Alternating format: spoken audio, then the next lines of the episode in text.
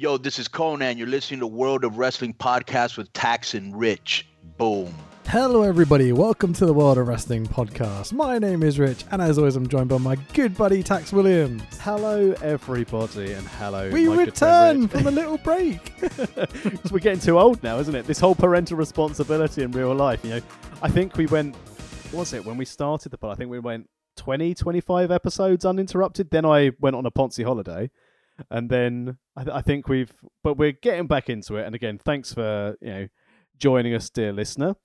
I have saved a little tale to tell you, which I've kept quiet about uh, for you leading up to the uh, the pod because I thought surely this is going to be an interesting story, and of course something went wrong, so it's going to be much more fun to tell you on the pod. Please proceed.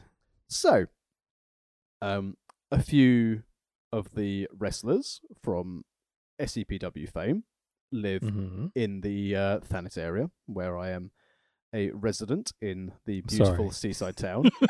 no, I don't. Luckily, I'm between the horrible parts. I'm on the beautiful. So you live in the quite nice bit, but the rest of that it can go suck up. Mm.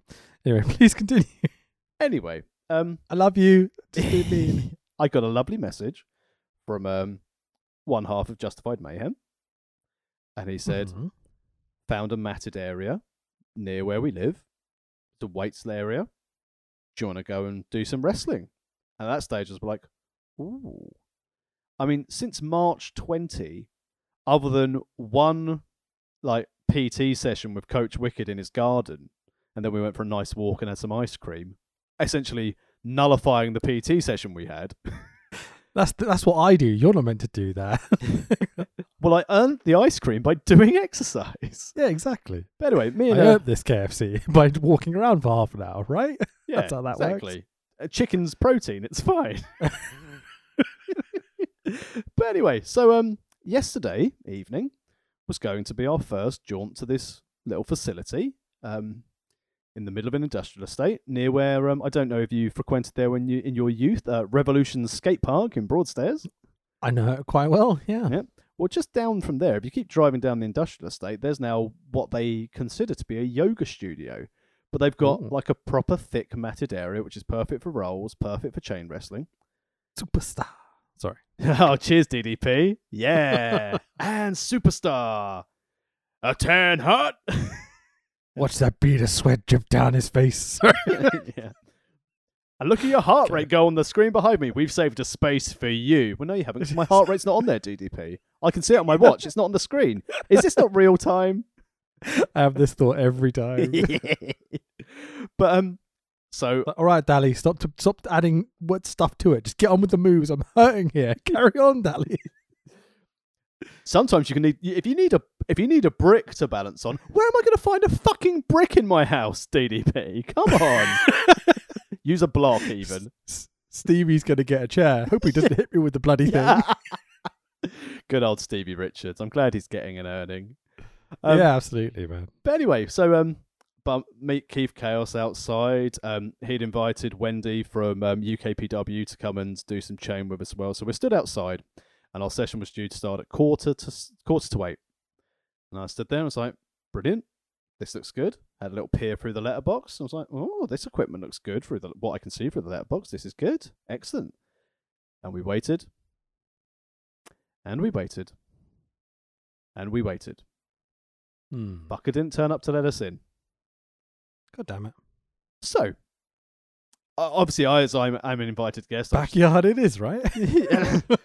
well, and, and also I had a work meeting to get back to anyway because I was going to dial in from the facility because that's how cool I am in my high level corporate job. I was going to dial in remotely on my laptop while other people are wrestling behind me and then rejoin the session afterwards. But um, so yeah, bit annoying. Only to come back for the bloke to have messaged. He missed all the messages earlier in the evening to go. Oh yeah, there's a key, and this is the code to get it. Sorry about that. Fucking hell.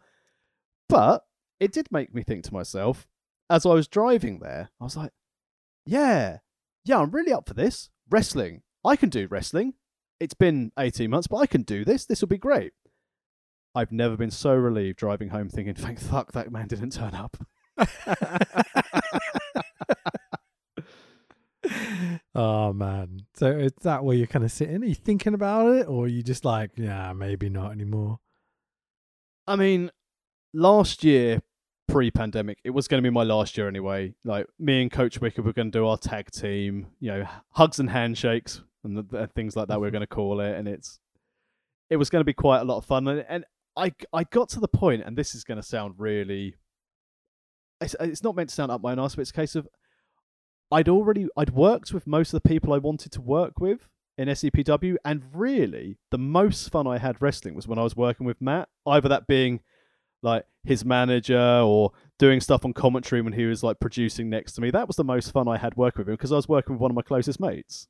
And then Sure. Yeah. like the prospects of I like talking to Keith Cow. It's like, yeah, I drove down to uh sort of quality wrestling down the south coast. It's like that's a four hour round trip to bump around with people you don't know. And it's like, yeah, he attended the show, he helped. He's he's got his debut with them in Crawley in um think it's either September, October that he's booked in for a show in Crawley with those guys, which is great for him because he's a good good talent, he's a good hand. But I started thinking, I've got I love doing the podcast, so I'm not binning off an evening to train with that. I've got work meetings a couple of evenings a week. So if I actually want to see my wife, I can't really train in the evenings. Training in the evenings it is then. Wait. yeah, based on some conversations recently, yes, I'd fucking love to. but a segue into that. What I did do um, over the last couple of days is I recorded my next Pro Wrestling All Stars show, doing commentary for it, and it was their 10 year Awesome. anniversary show. And I mean, it is a fantastic promotion, but the match, like, there was a grudge match between Steve Venom, who's actually the promoter owner of um, Pro Wrestling All Stars, and Spike Bones for their Daredevil title two out of three falls, like grudge match that has built storyline wise for four years up to this point. This was a show back in 2018, so we're doing sort of classic cover. And genuinely, for an independent wrestling show, and it may not be for everyone's taste, it had everything for me. It had storytelling, it had callbacks to other matches and parts of their relationship over this four years for this title. And I was calling the action um, obviously, um, Steve's really kind. He gives me a big like set of notes and gr- well produced things for what I what he'd like me to get over and what I get over to say. But he didn't give me many notes for this match other than what I'd already known, which was great. And I got really bought in. I got really invested into this match, especially on this card. And then, so that that match was, was brilliant itself. Um, and then one of their wrestlers had like suffered a bad leg injury the previous November. So November 17, it was a wrestler called Gabriel Angel Fire, who'd suffered a leg injury, like has to walk with a stick, can't really do much anymore. So they inducted him into their Hall of Fame. And he basically scripted out the translation for me because Pro Wrestling All Stars is a um, a Belgian wrestling promotion. So I was, I thought I'm going to one take this and I'm going to try and translate it based on what's in here, and it was quite easy to translate it. And by the end of just this Hall of Fame speech from Gabriel Angelfar, I was so emotional about the amount of time this man invested in Pro Wrestling All Stars and like the injury he suffered in a different promotion. And I was like, oh, oh, it's nice when wrestling makes me feel really emotional. So it's really, really fun show. So, um, and where can you find this show? um, that it's going to be available on a powered powered four. So, Nice. How do you spell that? Uh, no idea, mate. Isn't it part of uh, your clan? Was- your uh, roster of bits I don't think so. Powered for. or, or or powered? Yeah, I'll post the links out on my uh, on social media. I'm at the Tex Williams, but P O W E R E D four dot TV. powered for TV. There you go.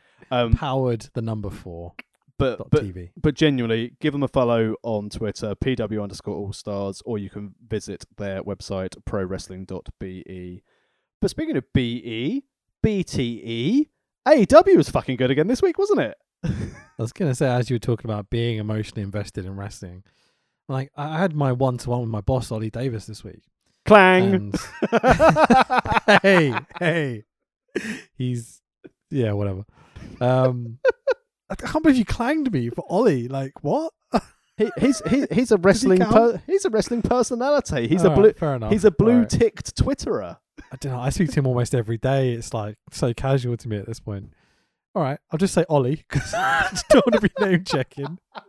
So my boss Ollie, we had a little one to one, and I think most people have a one to one every month or whatever. Me and Ollie tend to do it every few months because he just kind of lets me get on with my editing and stuff. It's fine. Um, and basically, we just spent the first ten minutes going, really love wrestling. I love wrestling more right now than I have maybe 15 years. Like, it's just the fucking best. Such an exciting time to be a wrestling fan. And WWE is shit. I'm sorry. They had a couple of decent shows with fans and stuff, but it is all AEW for me right now. I'm so, so deeply emotionally invested. I feel like a kid. I keep showing, or friends of mine keep watching AEW Dynamite along with me hmm, through magic of TV. I don't know. Um, and uh, yes, I'm watching it with casuals who don't really follow wrestling nowadays, and they're coming out of the show going, "Can we please watch this again next week?" I'm like, "Yeah, of course. I'm more than happy to get fans invested more." And these are people that you know were watching in 97, 98, 99 sort of thing and now they're coming back to pro wrestling and they're loving it. Like they watched that opening five man tag with the Elite and the Dark Order and they were laughing. They were going, This is incredible. Like, what's happening? Who's the small guy with the beard? He's amazing. That'll be Tex stuff, Williams. You know? Oh, wait, wrong video. that melts the driver so slam dunk. it's yeah. hilarious. It's a, such a shame the ball didn't go in the net. It was such exactly. a shame. Yeah. But, and also, ah. God's favorite champion with another dynamite promo, including and my double jointed wife. It's like, yes, there's another Lana Rose. Sorry, there's another CJ Perry reference in there. Yeah. But like you said, and the trolling, the trolling that AEW do is so, so on point. It's and yeah. it's only ruined by Chavo Guerrero. Seriously, that 10 man tag was breathtaking, and I was instantly removed from this program when that prick showed up to upset PAC, going, Oh, we've got them coming in a limo. But they haven't been on the show. So where have you ferried them off to in a limo? I can't sure. imagine. I, I, thought it was quite funny we decided describing to PAC what a limo was because PAC wouldn't understand what a limo was. I did quite like that, I'm going to be honest. But I mean, yeah, AW. I, I also like the fact that the little backstage thing where Malachi Black kicked Cody Rhodes in the face said EVP, Coach Tony, on the little labels behind their chairs it's people with creative freedom. Like I think this is why Punk and Dragon are going to end up in AEW. I, fully believe they are at this point. It's because it's not because of the money. I really don't think it's because of the money. I think both these guys are minted for the rest of their lives at this point. I think it's honestly they love pro wrestling as much as we love pro wrestling, you know, and they want that creative freedom. They see these guys on TV being able to do what they do, and to be have that versatility of characters and development and types and styles and everything. And it's everything you every next segment on an AEW show is something different. It gives you something refreshing. It's it's oh, it's so good. It's like the Attitude Era, but better and with astonishingly talented wrestlers every single fucking match.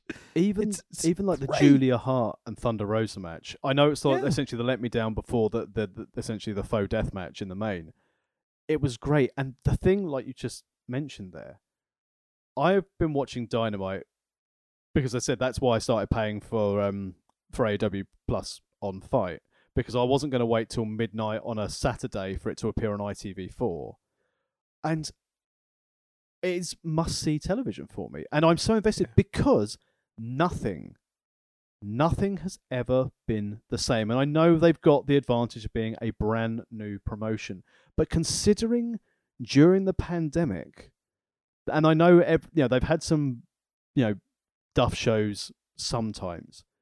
But when a wrestling promotion and people go, oh, that episode of Dynamite was crap, that goes to show you how good it is because you never hear anyone go, fuck. Uh, well, if you do, it's a shock where someone falls off a chair and goes, bloody hell, Raw was good. yeah, exactly.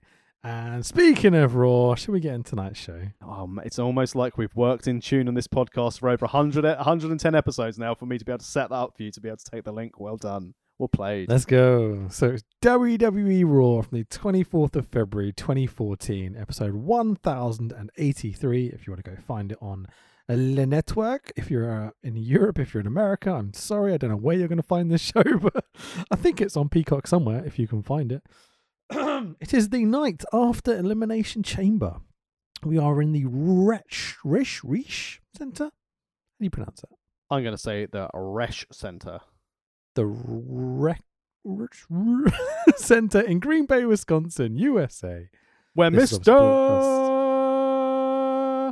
Kennedy lives, but doesn't appear on the show. True. Uh, yeah, he's TNA at this point. Definitely TNA at this point. This is post Aces and Eights, isn't it? Because we did it. It's 2013. Yeah, good old aces and eights. yeah.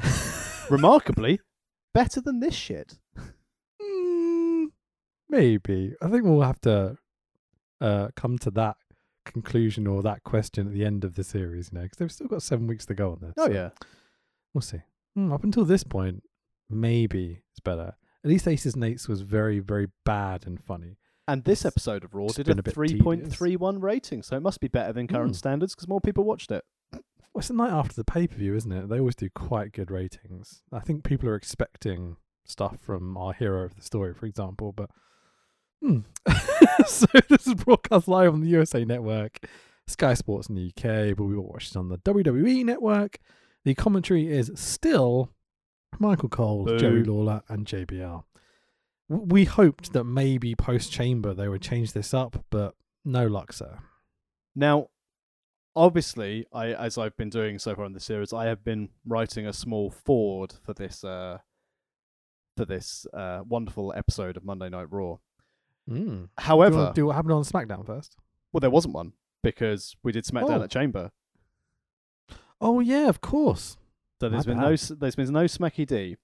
But unfortunately, my opening gambit of this week's episode actually involves who appears to start the show. Well, I have written something for him as well. So, Well, what does yours evolve around? Let me put this: is it like a diatribe, like you did last time, like a speech? it's just the Because mine's based around his music. oh no no mine is basically just an introduction to what's important and and why he's setting the scene and it sets the Okay, scene going forward for this episode Okay, so then now forever. Uh, do you want to do the opening line, or do you want to go into your bit and then we'll do the opening line? well You do your bit. Go ahead. Go ahead. Go for it. he's back brother seven years after hulkamania last ran wild in wwe the immortal one himself hulk hogan put the plane into a nosedive hulk hogan returned home Oliver, my son. Sorry, what? He returned home to the delight, in inverted commas, of the WWE universe and lawyers everywhere. it's not hot. Oh, it's You hot. doing this all night? the Hulkster's first address to the WWE universe. Boa wrapped round his neck with the biggest arms in the world proudly on display, other than Johnny Hungy's. Although his appearance was brief, but it was still incredibly profound. On a day when WWE both celebrated its history and paved the way for its future with the launch of the WWE Network, the presence of Hogan proved very much appropriate, and the WWE Universe and Bubba's wife were more than happy to welcome him back to the fold. And needless to add, are you he's already hulking up over the prospect of hosting WrestleMania 30, so once more we're feeling what you gonna do? Gotta be careful, because those cameras are everywhere. it's so funny that we both hit the same points, but mine goes like this. Oh, hopefully, I won't fuck this up. You're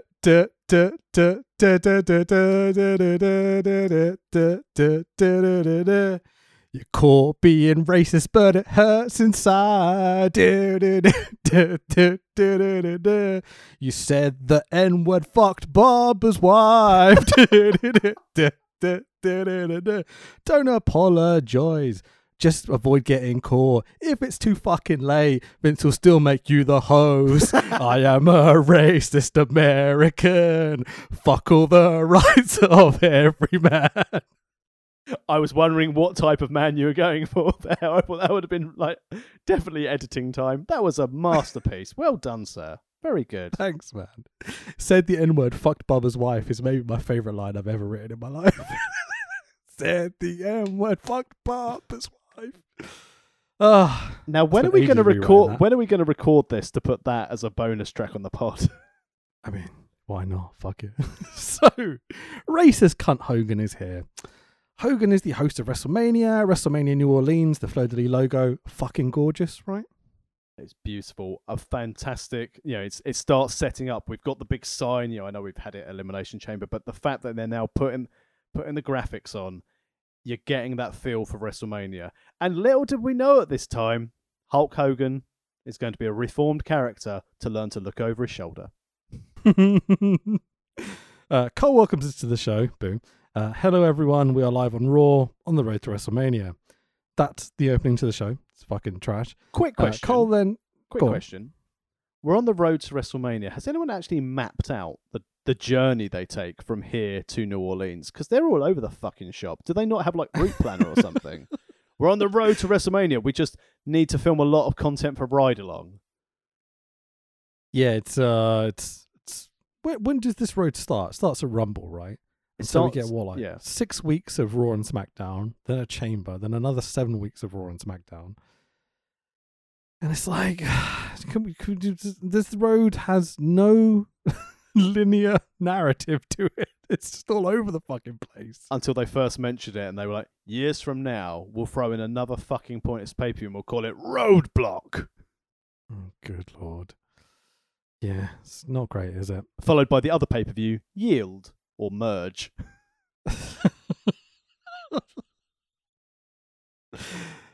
amber flashing light, whatever. Um, so th- so basically, I had this thought right. This is Hogan in 2014. Is this the Mr. America run? Oh no, this Mr. America was long before this. Was it? Because that, that has my favorite Hulk. Hogan. 2003, yeah. oh, of course it possibly. Was. Yeah. Because this that has my favorite Hulk Hogan promo of all time. You know, I'm the perfect gay guy, gay guy. it's like just hearing how you can say that is such banner. Just the best. Um, Hogan gets confused about what is the WWE universe and what is the WWE network. It's very funny. I mean, foreshadowing for Hogan making a big blooper on the grandest stage at the mall. yes, at the mall indeed. Um, it's it's so funny. He goes, "I'm so happy to see the WWE network that will be vested by the WWE universe." Who will watch the network? like, what are you talking about? It's I'm so- boff- I'm boffing Bubba's wife for nine ninety nine. Yeah, sex crazy and racist mad. I don't know. Is, is, is this another thing for Tax Williams? Definitely not. No, I hate Uh, sex.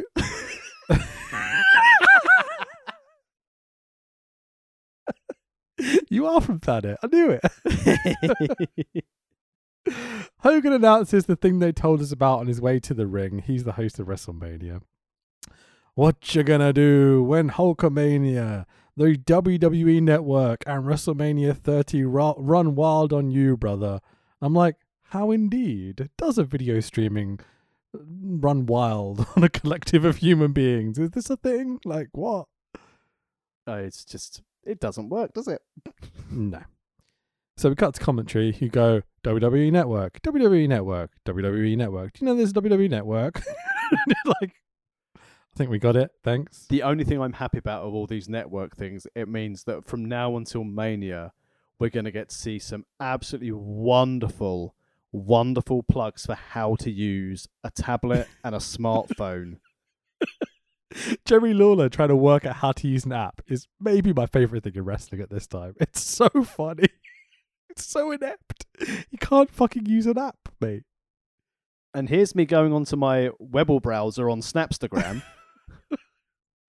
Did you notice on some of the uh, name cards for this show, they have like you know their Facebook, their Twitter, and their tout, and they're tout. Yeah.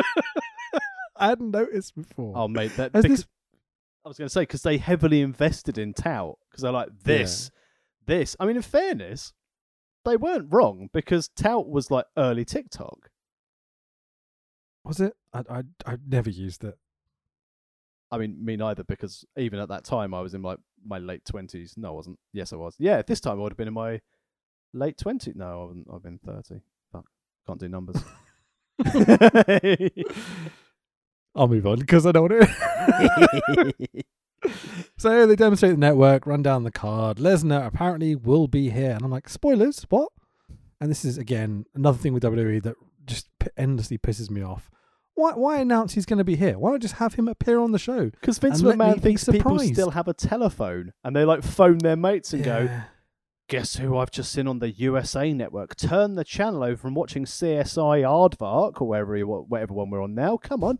Brock Lesnar's going to be on the telly later. And they'll go, The UFC, man. Yeah. Who is Yeah. this? It's Chuck. I love that AW have proven that this is not the best way to do this by just having a show that you know you need to tune in because stuff's going to happen means that more and more people are tuning in every week. Like I love that he's throwing this in Vince's face and going, "Ha your system does not work. You were wrong for 15 fucking years, Vince." Although, in fairness, yeah, Hmm. AEW announced most of the matches in advance of the card, and at the start of the show, they run down the match card so you know it's coming. That's great. WWE don't need to bother because they've been running the same matches for 15 years, so why waste the time? They don't want Fair to. point. They don't want to insult But- the intelligence of the WWE universe. But just throw out there, they never announced a debut or something. They didn't announce Matt Hardy was going to be there. Didn't announce Brody was going to be there. Didn't announce Malachi Black, Rusev, whatever. You know what I mean? They're always a surprise. And like as a kid growing up, that was my favorite thing about pro wrestling. My favorite moment, probably ever, is Chris Jericho debuting on Raw. Oh, yeah, the Millennium Countdown. Although, in fairness to them, like we say that, AJ Styles, that was quite a hot debut in, in at the Rumble.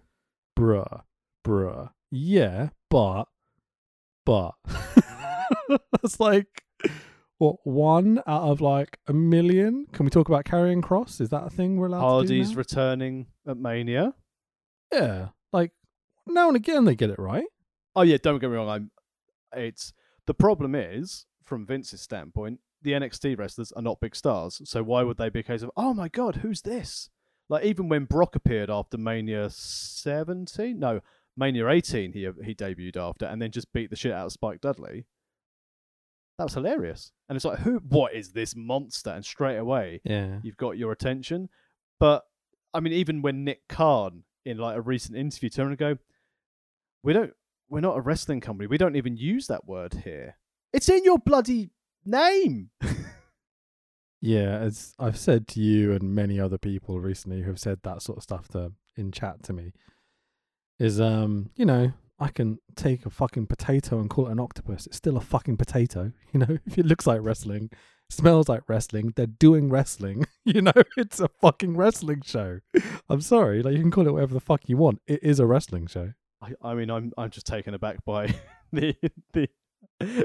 I can take a potato and call it an octopus. It's still a potato line. I mean, it's factual. I mean, very true. Yes, very true. Network, network, network, network. So we get a rematch, obviously, WWE. Batista versus Bertie River. Uh, full Batista here in his orange and grey pants. It's, it's fucking weird, isn't it? I, I I know Gracie now. I know Gracie. I've Yeah, learned. I've learned. learned. a Gracie. No. Innit? He knows an armbar. Batista backstage go, yeah, I've, I, I've um, what? Oh, so you do MMA, do you, Batista? What did you use? Is it Yep, jiu-jitsu? Is it judo? no, I'm um, I'm fully proficient in Gracie. What? yep, I, I'm a Gracie fighter. I'm a black. I'm a brown belt in Gracie through brown right, right, nosing. Gracie. Uh, uh, Gracie. Uh, E- Eve Torres is a is a Gracie. Uh, Punk's a Gracie. Yeah, we've all trained Gracie. Yeah. did, did you know it's not called a cross arm breaker? It's called an armbar. Mm. So, what's the difference, Dave, on a Gracie between that and a Fudgy Wura armbar? a Fudgy Wura, you know that that one that Mister Mister Fujiwara used to do. You know, Yoko's manager. No, no, he was called Mister Fuji. Yeah, and there was a Fujiwara armbar. That was his name, wasn't it? Fujiwara. Fujiwara. No, wow, I think you'll find, mate. Fudgy. It's not pronounced Fuji. It's Fudgy, all right? Fudge Wawa. Fudge Wawa armbar. Anyway, mo- Bautista mo- si- moving on. I tried. There's a Bautista sign in the crowd.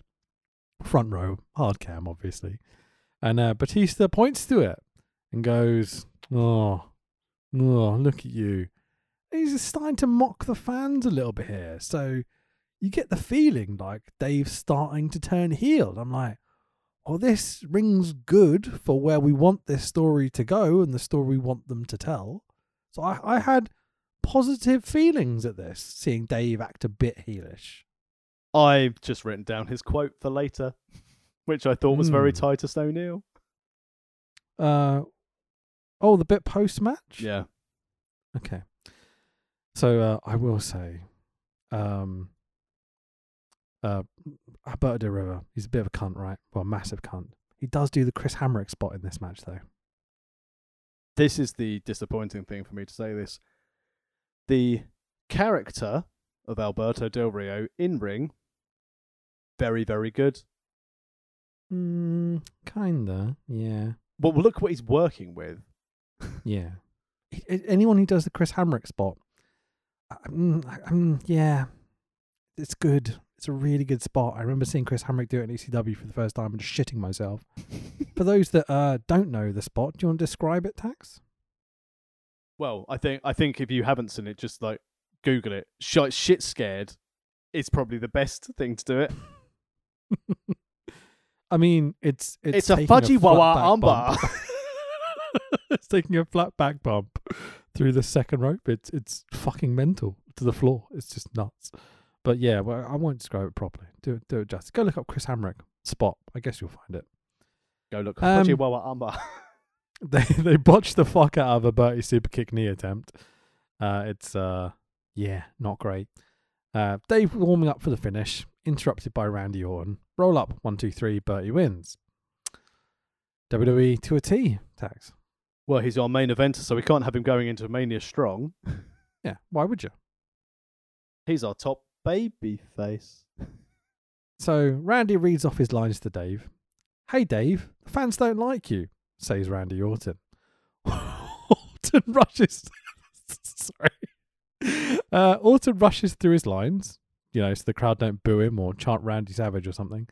Um, but Big Dave is shattered, so has to take a second, and it's instantly like, oh, we've got a gap in the talking. CM Punk, CM Punk from the whole fucking arena. They hate these two. Absolutely hate them. Do you think the WWE chance will stop for CM Punk when he goes to AEW? Ah, yeah, sure, mate. There's a reason you never heard a WCW chant. Sorry, what you're hearing me in the background is trying to dispose of a, a very annoying fly. Mate, go murder that motherfucker. It's all right. I'm, No, I I'm th- I- leaving space here because this is the bit where Dave starts talking. He said you had a line written down. so- Oh yeah, sorry. If they cheer me, I cheer. if you cheer the wrestlers, they perform better. but if they cheer me, I cheer them back. If they boo me, I boo them back. If you want to win, idea make it a win. if, if you don't want to lose, make it a win. Fool me once, shame on me. Fool me twice, shame on. Hmm. Seamus? I love the idea of like, you know, fans cheering Batista and he goes, Yeah and they boo him and he goes, Boo Back to the so stupid. It's great. Oh, who wrote this shit? My Oh, God. yeah, exactly. So Batista goes on about honesty and how he'll beat his former friend at Mania. No one gives a shit. Uh, they don't even chant for Dragon. It's like a calm acceptance of this shitty main event of WrestleMania at this point. Backstage, just given up. Backstage, Vince going, "Hmm, that was a good reaction. We've got money here." hey, hey, Paul, what are your mates good to headline WrestleMania? Uh, even like Triple H at this stage going, "Oh fuck." Yeah. Network, network, network. Buy the network. Do you know this network? How, Um, how much is the network? Uh, at this point, they don't say it. He starts spamming it in the weeks to come, I believe. But you know, is uh, nine ninety nine. Don't you know? But you get a seven-day free trial when you sign up. Yeah, free trial network, network, free trial, free trial, nine ninety nine, free trial, iPad. Non-title match up next. How exciting! Of Cesaro with Jack Swagger and Hogan's favorite Zeb Colter versus my current favorite in WWE, Big E, who uh, deserves every advantage he's getting at this point. Fucking great to see him actually getting a push for once. I think they are that desperate. They're pushing guys who actually want them to push tags. It's good, isn't it? It's lovely seeing Biggie. One of the highlights, and potentially, you know, should have been had Dragon not managed to crowbar his way into main event again. um, Mate, watching him in 2014, you can see that maybe this guy would be ready in a year or two. Yeah, it's it's been an absolute. I mean, in fairness, though, I was about to say it's been an absolute waste. The fact that he's made so much money and such like a positive impact for his time in the New Yeah. Day, I think it's. Absolutely. I think it's only because now, after they split them up after so long, that Big E's gone. Oh, yeah, I want to fucking do that.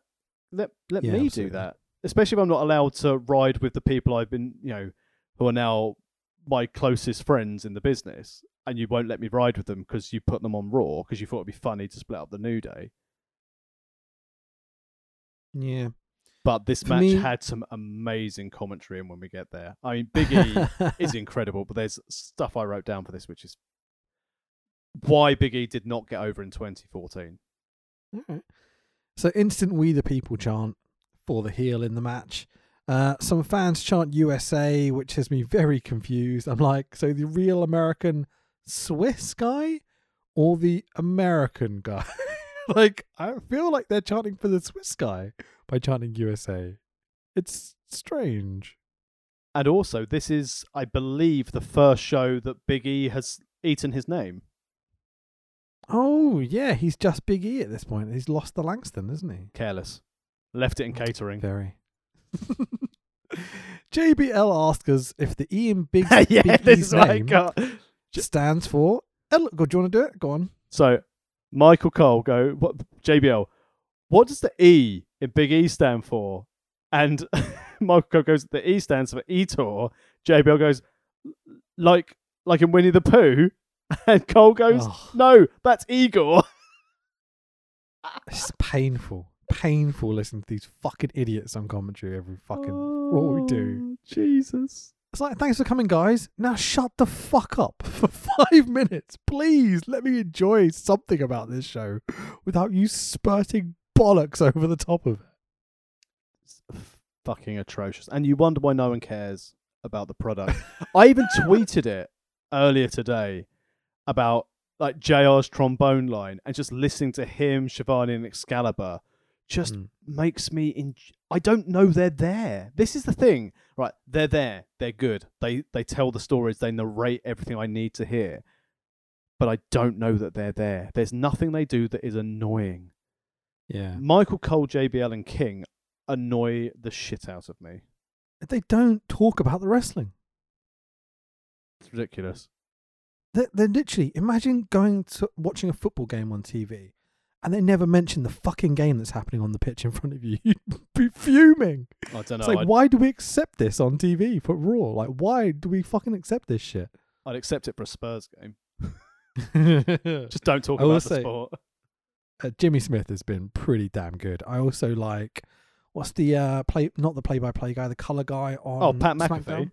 Oh, love him. Right. Absolutely fucking love guy. McAfee got that. But I'm like, I remember Meathead moaning about this from day one. He was like, why have they got rid of Joe? Why have they got McAfee? And it's like, well, McAfee's got 2.1 million Twitter followers and probably a hell of a lot more. And I think um, Samoa Joe's got quarter of a million. So already he's got a big network stretch to spread that message.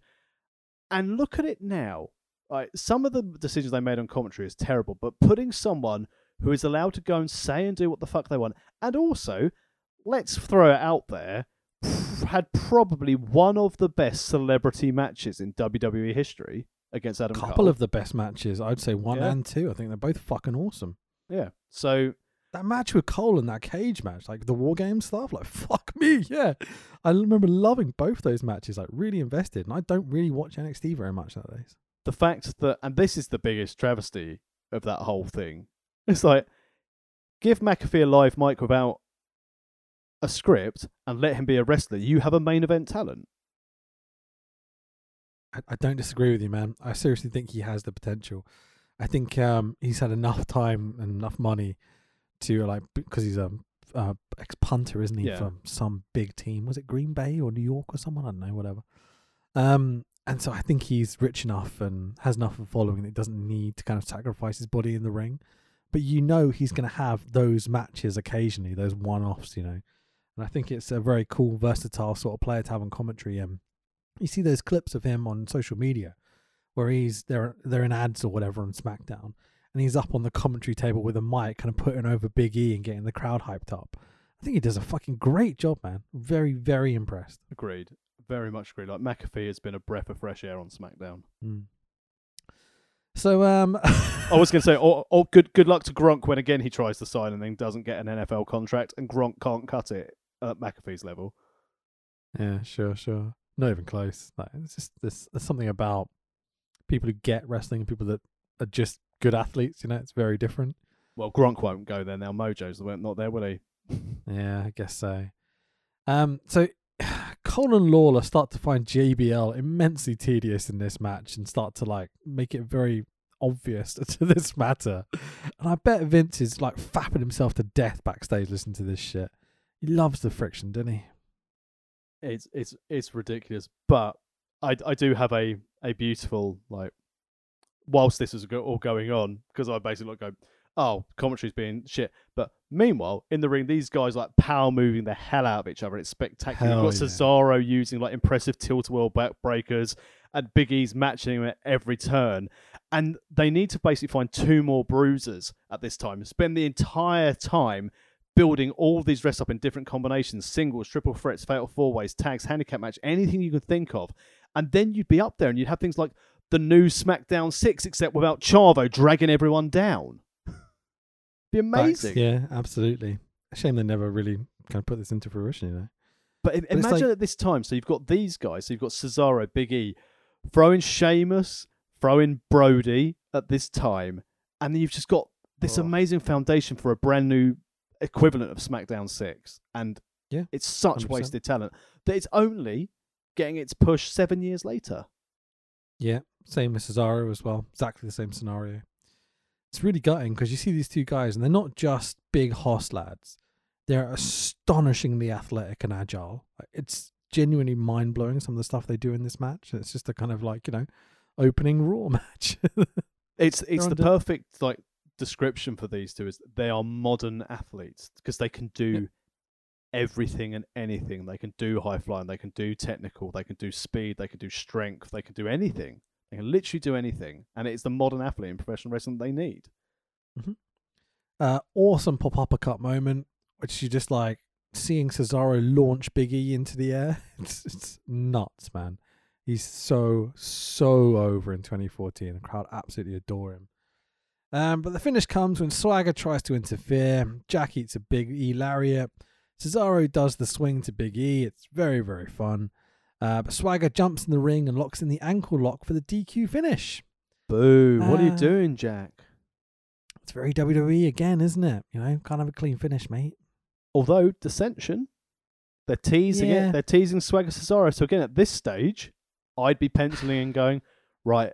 If I'm having to book the Mania card on the undercard, I'm going to have Swagger versus a face Cesaro.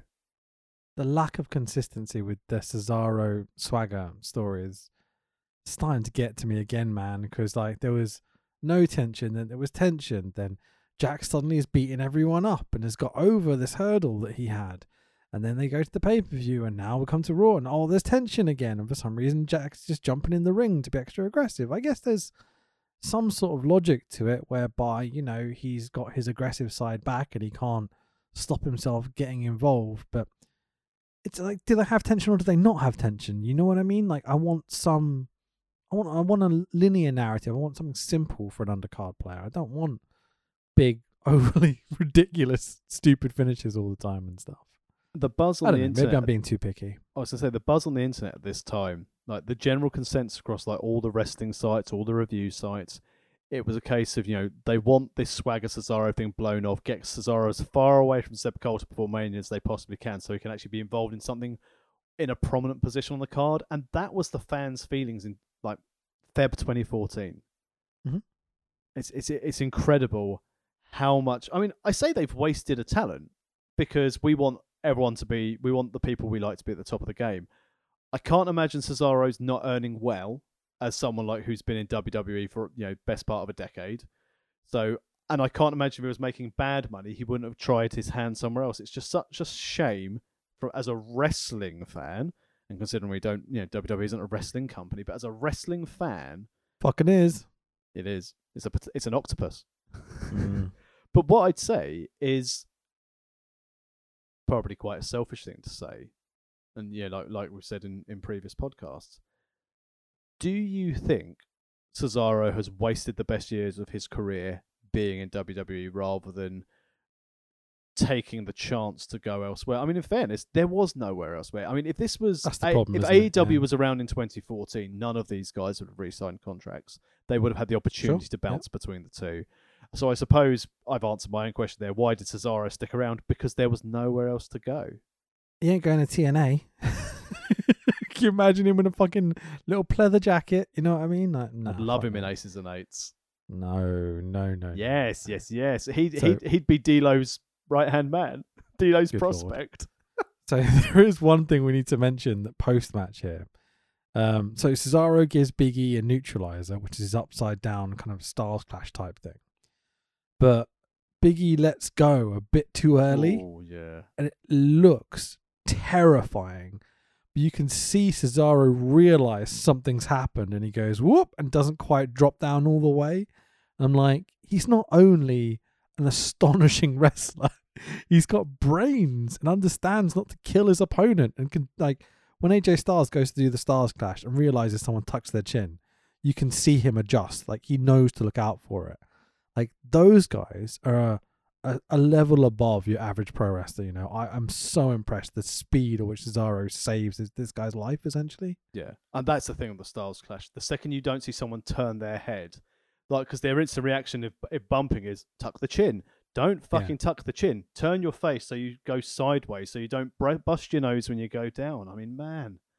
Ugh. But as you said, like Cesaro has been, like we've seen him on Raw. His match with Cena, he's the MVP of Raw without even being highlighted as the MVP of Raw. Yeah, absolutely. But so MVP's not here, so who else is here, Rich? last week, the Wyatts attacked Cena. So AJ Cena will address the, the WWE Uni Network Universe next. Sorry. Uh, network, Network, 999, 999, Network, Network, the Network. Yabadoo! Ba, ba, ba, ba, and his name is John Cena. Paul-. Paul Heyman's version of this on SmackDown was probably the highlight of SmackDown for me. Well done. Just swaggering off out the back and backstage up the ri- aisle. It was great. Great, wasn't it? Yeah, it's really funny. Network, network, network. A bit of a subdued Cena promo here. Uh, he's talking about how he's the gatekeeper of WWE. It's never a good position for of top guys to refer to themselves as the gatekeeper, in my opinion. He calls out Bray for taking him out the night before at the chamber. Um, what did you think about this beginning segment of this promo? Like, didn't seem the Cena I like to see at least. Seems a bit less motivated than usual. I guess going into Romania he hasn't got plans at this point. I think this was always going to be the plan, like to try and steer something with Wyatt's based on what we saw leading up to Chamber. The fact that the Wyatts came out, attacked Cena during that six man match. So they planted the seed there for this. Yeah. But I wonder if Cena was trying to play that because I think leading up to it, he lost at Night of Champions or TLC, whichever one we covered at the pre uh, the prequel episode of this pod, just to set the scene for oh the Ascension ceremony. That was it. So he set that all up for him and Orton. Cena's desperate to get to Mania to this main event, so him being subdued for Marine level acting John Cena was I'd expect this to be the case. No pump up the crowd, expecting the dueling chance as always, but I didn't have a problem with him not being overly um over enthusiastic, considering he still said exactly the same that he did without being overly enthused. sure, man. It's just uh, not the Cena I've come to expect. You know, so maybe he's just trying something different here. Could be simple, simple as that. You know, Had a fight with But, Nikki Bella, um, maybe. maybe, maybe he's just having an off day. Maybe he's a bit sick on the travel or something. But um, so Cena's cutting his promo. Are you a booker? Do you not know what to do with John Cena at WrestleMania this year? Wait, wait, don't. Hey AJ, Lee. Green Bay, we're here. Bray blows out his LED. Uh, Bray cuts one of his better promos, I would say. He's got to go against the gatekeeper, the keeper of Yeah, secrets, if you will. Calls Cena. Uh, it says Cena is hollow and a liar. Uh, Bray is real, and they are the reapers that bring death to the era of lies. And I'm like, oh, that's quite a cool line, man. Yeah, you could tell at this stage he was allowed to do a little bit of his own stuff. Yeah, I think the problem with- some vamp vamp general giving this speech. You know what I mean? What you mean, Kevin Fertig, when it was Mordecai? no, I meant like Manfred. You know, but like, okay, whatever. oh, sorry, because when you said vampire, I was like, oh, vampire. no, no, like vampire count, like you know, Warhammer nerds. Oh, Vlad von Carstein. Sorry. Yeah, that's all good. Is it not Manfred von Carstein? Isn't that his name? I think it was Vlad. Vlad and Isabella Hmm. were the two undead. I mean, Okay, so- okay, It's all right. Well, well it, best go and re-edit that AO Age of Sigmar video for the 48th time. What Age of Sigmar video? I don't know what you're talking about. We haven't definitely haven't announced that yet. What are you talking about? Cena talks some more. It says y'all, son, and go time, Jack. So you know he's serious. Like when Roman says bitch. Bitch. Y'all, son. Wyatt's around the ring and eventually get the better of Cena. Cena starts to sell his leg. Hmm. To which the fans go, CM Punk, CM Punk. Great.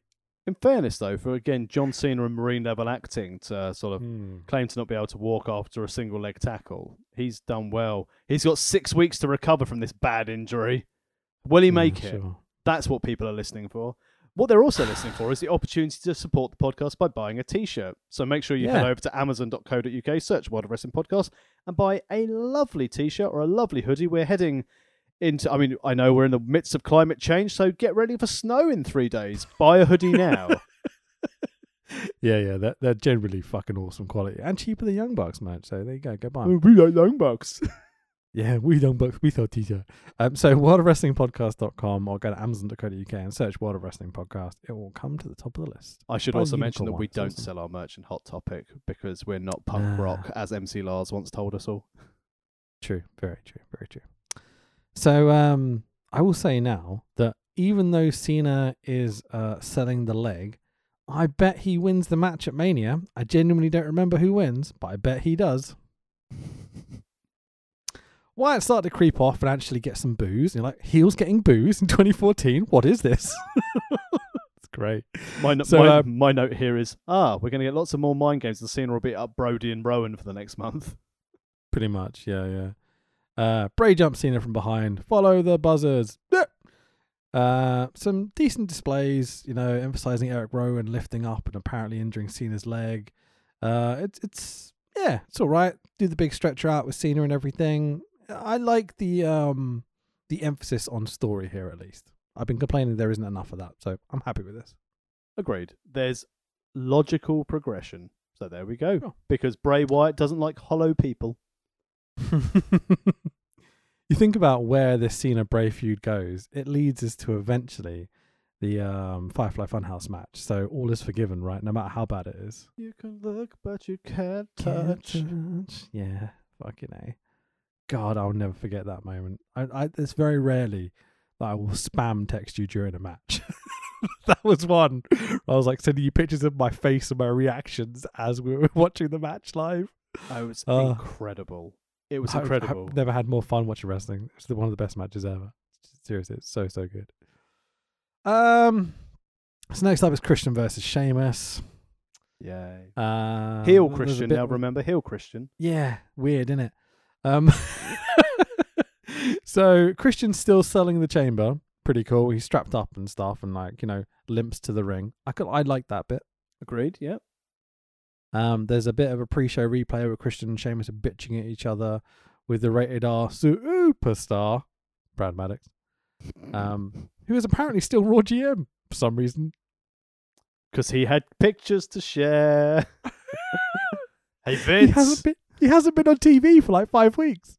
and like he's the Raw GM suddenly again. Like I thought they just buried this storyline, but no, here he is, pre-show.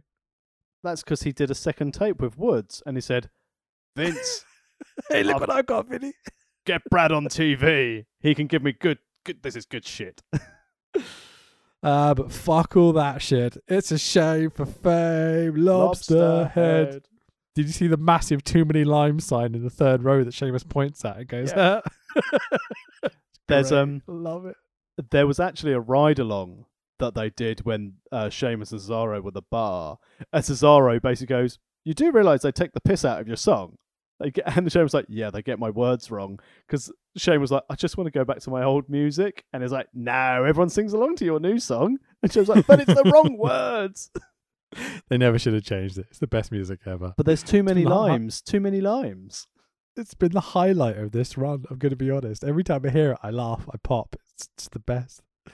Um, honestly, I didn't mind this match. I didn't think it was that bad at all. Uh, they've got some quite good chemistry, solid heel face, even though naturally it seems like they should be the other way around. You know, naturally you'd imagine Sheamus would be the heel and Christian would be the face, but it kind of works. I had a real issue. I like the selling. I had a real issue in this, and again, I know Christian is a heel, Mhm. but the image of Christian putting Sheamus in a bear hug is like it's just dumb. it doesn't work. It's it's stupid. I mean, Yep. I genuinely, because I've used it myself, the bear hug as a heel is a fantastic thing. But think of someone of my like broad stature and like putting a bear hug on someone like a Voltage or a Matt Terry. It looks right. It looks like I'm bullying them. But having Christian essentially give Sheamus a cuddle just didn't do it. Not for me. great. Yeah, sure. Christian's still fucking cheerleading even though he's the heel. I'm like, bro, what are you doing? Focus up, man.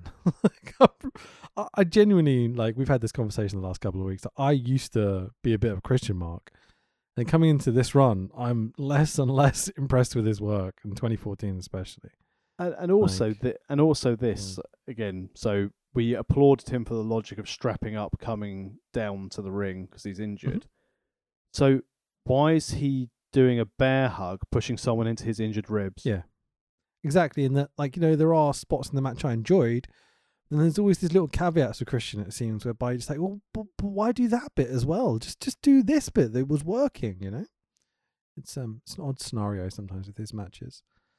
So um the story of the match is Christian starts going after Sheamus's wrist uh for some of the match, but then they go back to wrestling a few minutes later. Then it starts to kind of go on a little bit too much until Christian jumps off Brett's rope into a Brogue Kick out the air, which looked really fucking cool. For the one, two, three, too many lambs, too many lambs. Uh, the winner's Sheamus. Uh, Christian's losing streak continues. Thanks. Good. Yeah. Network, network, WWE, free 99 WWE Network. Earlier tonight, a confrontation between Daniel Bryan and the Authority. So Steph Triple H, surrounded by indie workers in bad suits. uh, uh, the crumbs tax, the crumbs, you know, you've got to get there. Um, Renee comes to say hello to them as they arrive in their car. Is it a limo? Or did I not recognize a limo because I'm British and I don't know what that is? it's good promo, so it got you laughing. Chavo is awesome. Tax, ta- Tax has left Discord. uh, the hero of our story arrives and gets in Triple H's face. He challenged uh, Daniel Bryan, Bryan Danielson. Maybe we should start saying now. The American give me Dragon. Saying that, yeah, let's go. So, Hang on, I- just look at look at how this story unfolds. And is it what twenty second of Mhm. September? Where they're in New York. Oh, it's a shame for Fame Lobsterhead. It's a shame that we're not going to be doing our final episode of Mania 30 on the week of the Yeah. debut. Doesn't quite work out, but we did time doing a Daniel Bryan run quite well, I think. Look at the pop at Mania versus the pop in AEW seven years later. Mate, that pop, if it happens. I'm still thinking they're going to swerve it and have have Yeah. Punk, have Bryan turn up in Chicago. Maybe, maybe. Uh-uh. Anyway, so Daniel Bryan comes to confront Triple H and Steph. And our hero of our story challenges Triple H to a match at Mania. Boo! This is not what. Give me what I want. Yeah, absolutely. So from the stuff with Batista is acting like a heel earlier in the night and getting my hopes up. Suddenly I'm like, oh no. We're just gonna do Dragon and Triple H. Uh, but, but no. But- Triple H. But you are in the to- main event, Dragon. You're wrestling Triple Oh. H. No, Dax. No. Is- I I mean, I know we get it, right? We all know this story that Dragon eventually gets into that main event with Orton and Batista. Spoilers, blah blah. We all know it's going to happen. But even watching this now, just the thought that they wouldn't start pushing him to that story already. I thought they were. Honestly, I thought we'd got to that point now. And we're back to this bullshit where we're just like, oh no, no, no, just just have a match with Triple H. You'll be fine. It's, it's so disheartening. My heart like sank, man. More disheartening for Sheamus, who's like, that was my WrestleMania opponent who's now challenging Triple H. Yeah, yeah, sure. So Triple H tells him to do one. Steph tells not not in quite at that verbiage, but you know, uh, Steph tells Dragon to go prep for Kane. He's the one that really deserves all this aggression, Daniel. I think Steph is fucking amazing. I'm going to be honest. And also giving us the match that since Rumble, I was like, oh, maybe they're going to go and do Dragon versus Kane at Mania. God, like usually I'd be quite excited for that. And granted, their their tag team stuff later down the line is fucking brilliant. But this Kane, this boring Kane, is just like nah. Get a Dragon as far away from this Kane as possible, please. Hadn't they done Hell Team Hell No at this stage? Oh, has that already been Yeah. done? Okay, well, whatever. That was good then. You know what I mean. WWE.com, free network, 999 network, network, free network, watch network. Uh, another Black History video a month. Um, hmm. Did you spot an issue with this week's Black History Month video? I've written something down, but I don't know if it's appropriate. So I'm going to just shut up and uh, let you carry on. So, uh, maybe I'm wrong here. Maybe because we watched this a couple of weeks ago, but th- so this one's for the Soul Patrol. So Rocky Johnson and Thingy Atlas. What's his name? Tony Atlas. Tony Atlas. I was going Teddy Atlas for some reason, but that's someone entirely different, isn't it? Isn't he the chap who was in uh, uh, American preen drama Hang Time? Theodore Brodus Jr. Uh, played,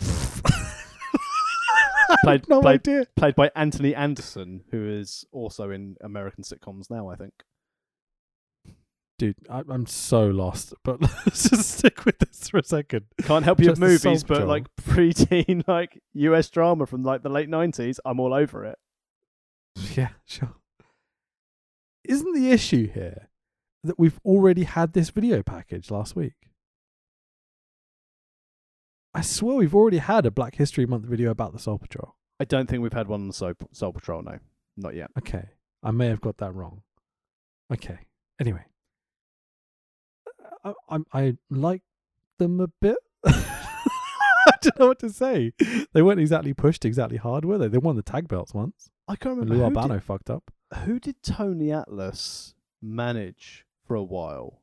He came back for a Oh, while, didn't he? I can't remember who he managed because it was. Was it Mark Henry?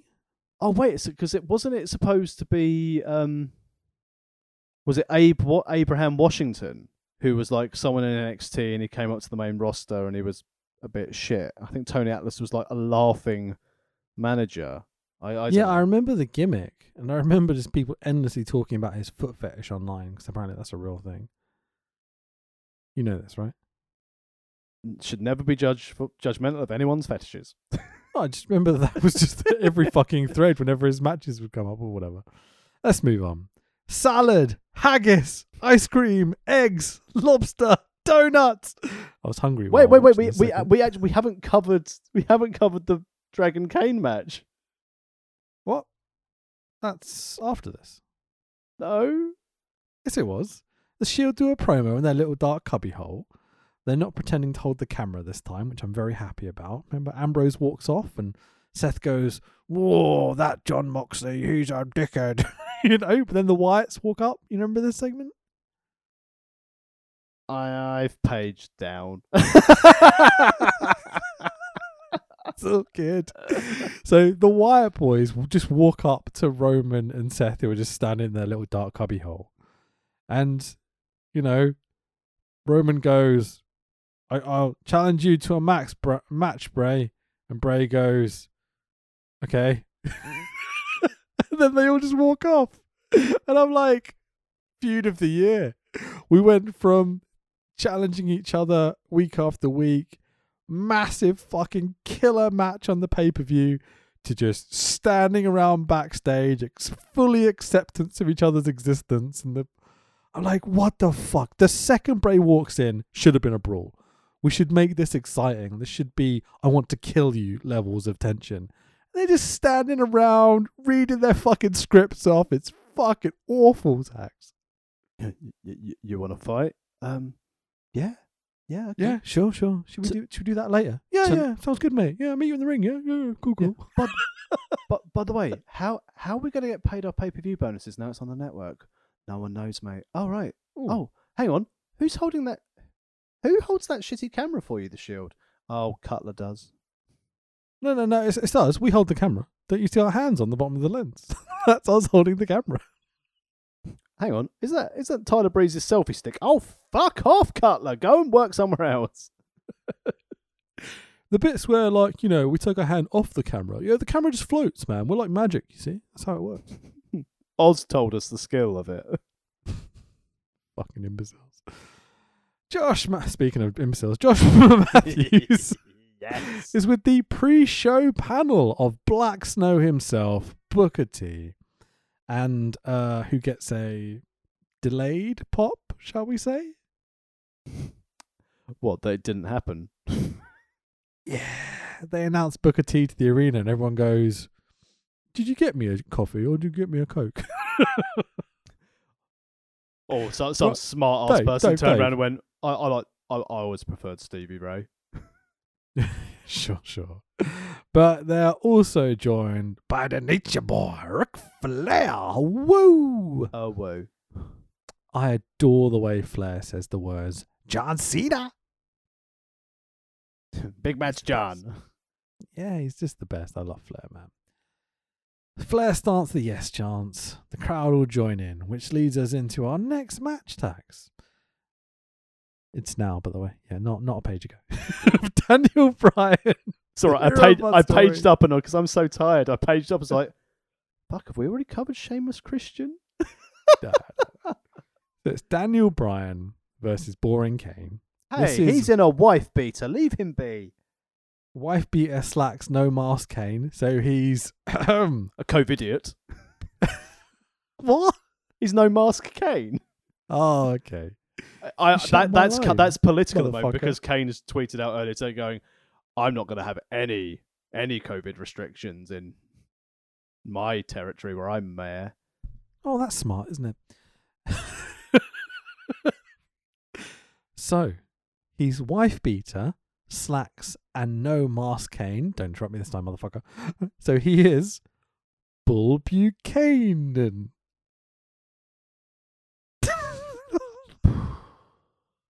Wow. you love it. It's the best. Li- I don't know why I didn't think of this last week. Stayed up late for this shit. Bull Buchanan. That's funny. You're a dick. so Dragon Dragon comes down with the taped up shoulder, and I'm like, hey, someone did this gimmick earlier, but whatever. Uh, Kane goes after the shoulder, but only lasted literally a few seconds. Dragon kicks the ever loving shit out of Kane for a bit. Really, really fun. Bit weird in that the face is beating up the heel for a big chunk of the match, right? But he needs to. He's had all, because, in fairness, as we've Hmm. seen, and Stephanie told him to do it. Stephanie said he's the one you need to take your aggression out on. So Daniel Bryan is proving that he can follow instructions.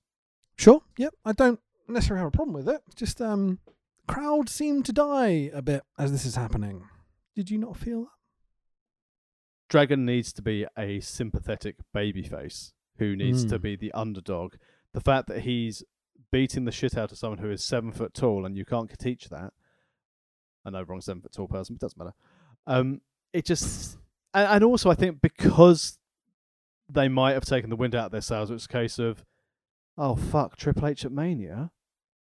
Because I wonder if that's why they've lost interest because they've they've been rallying, they've been pushing behind, and at this stage they're like, how the hell are we going to get Dragon to Mania?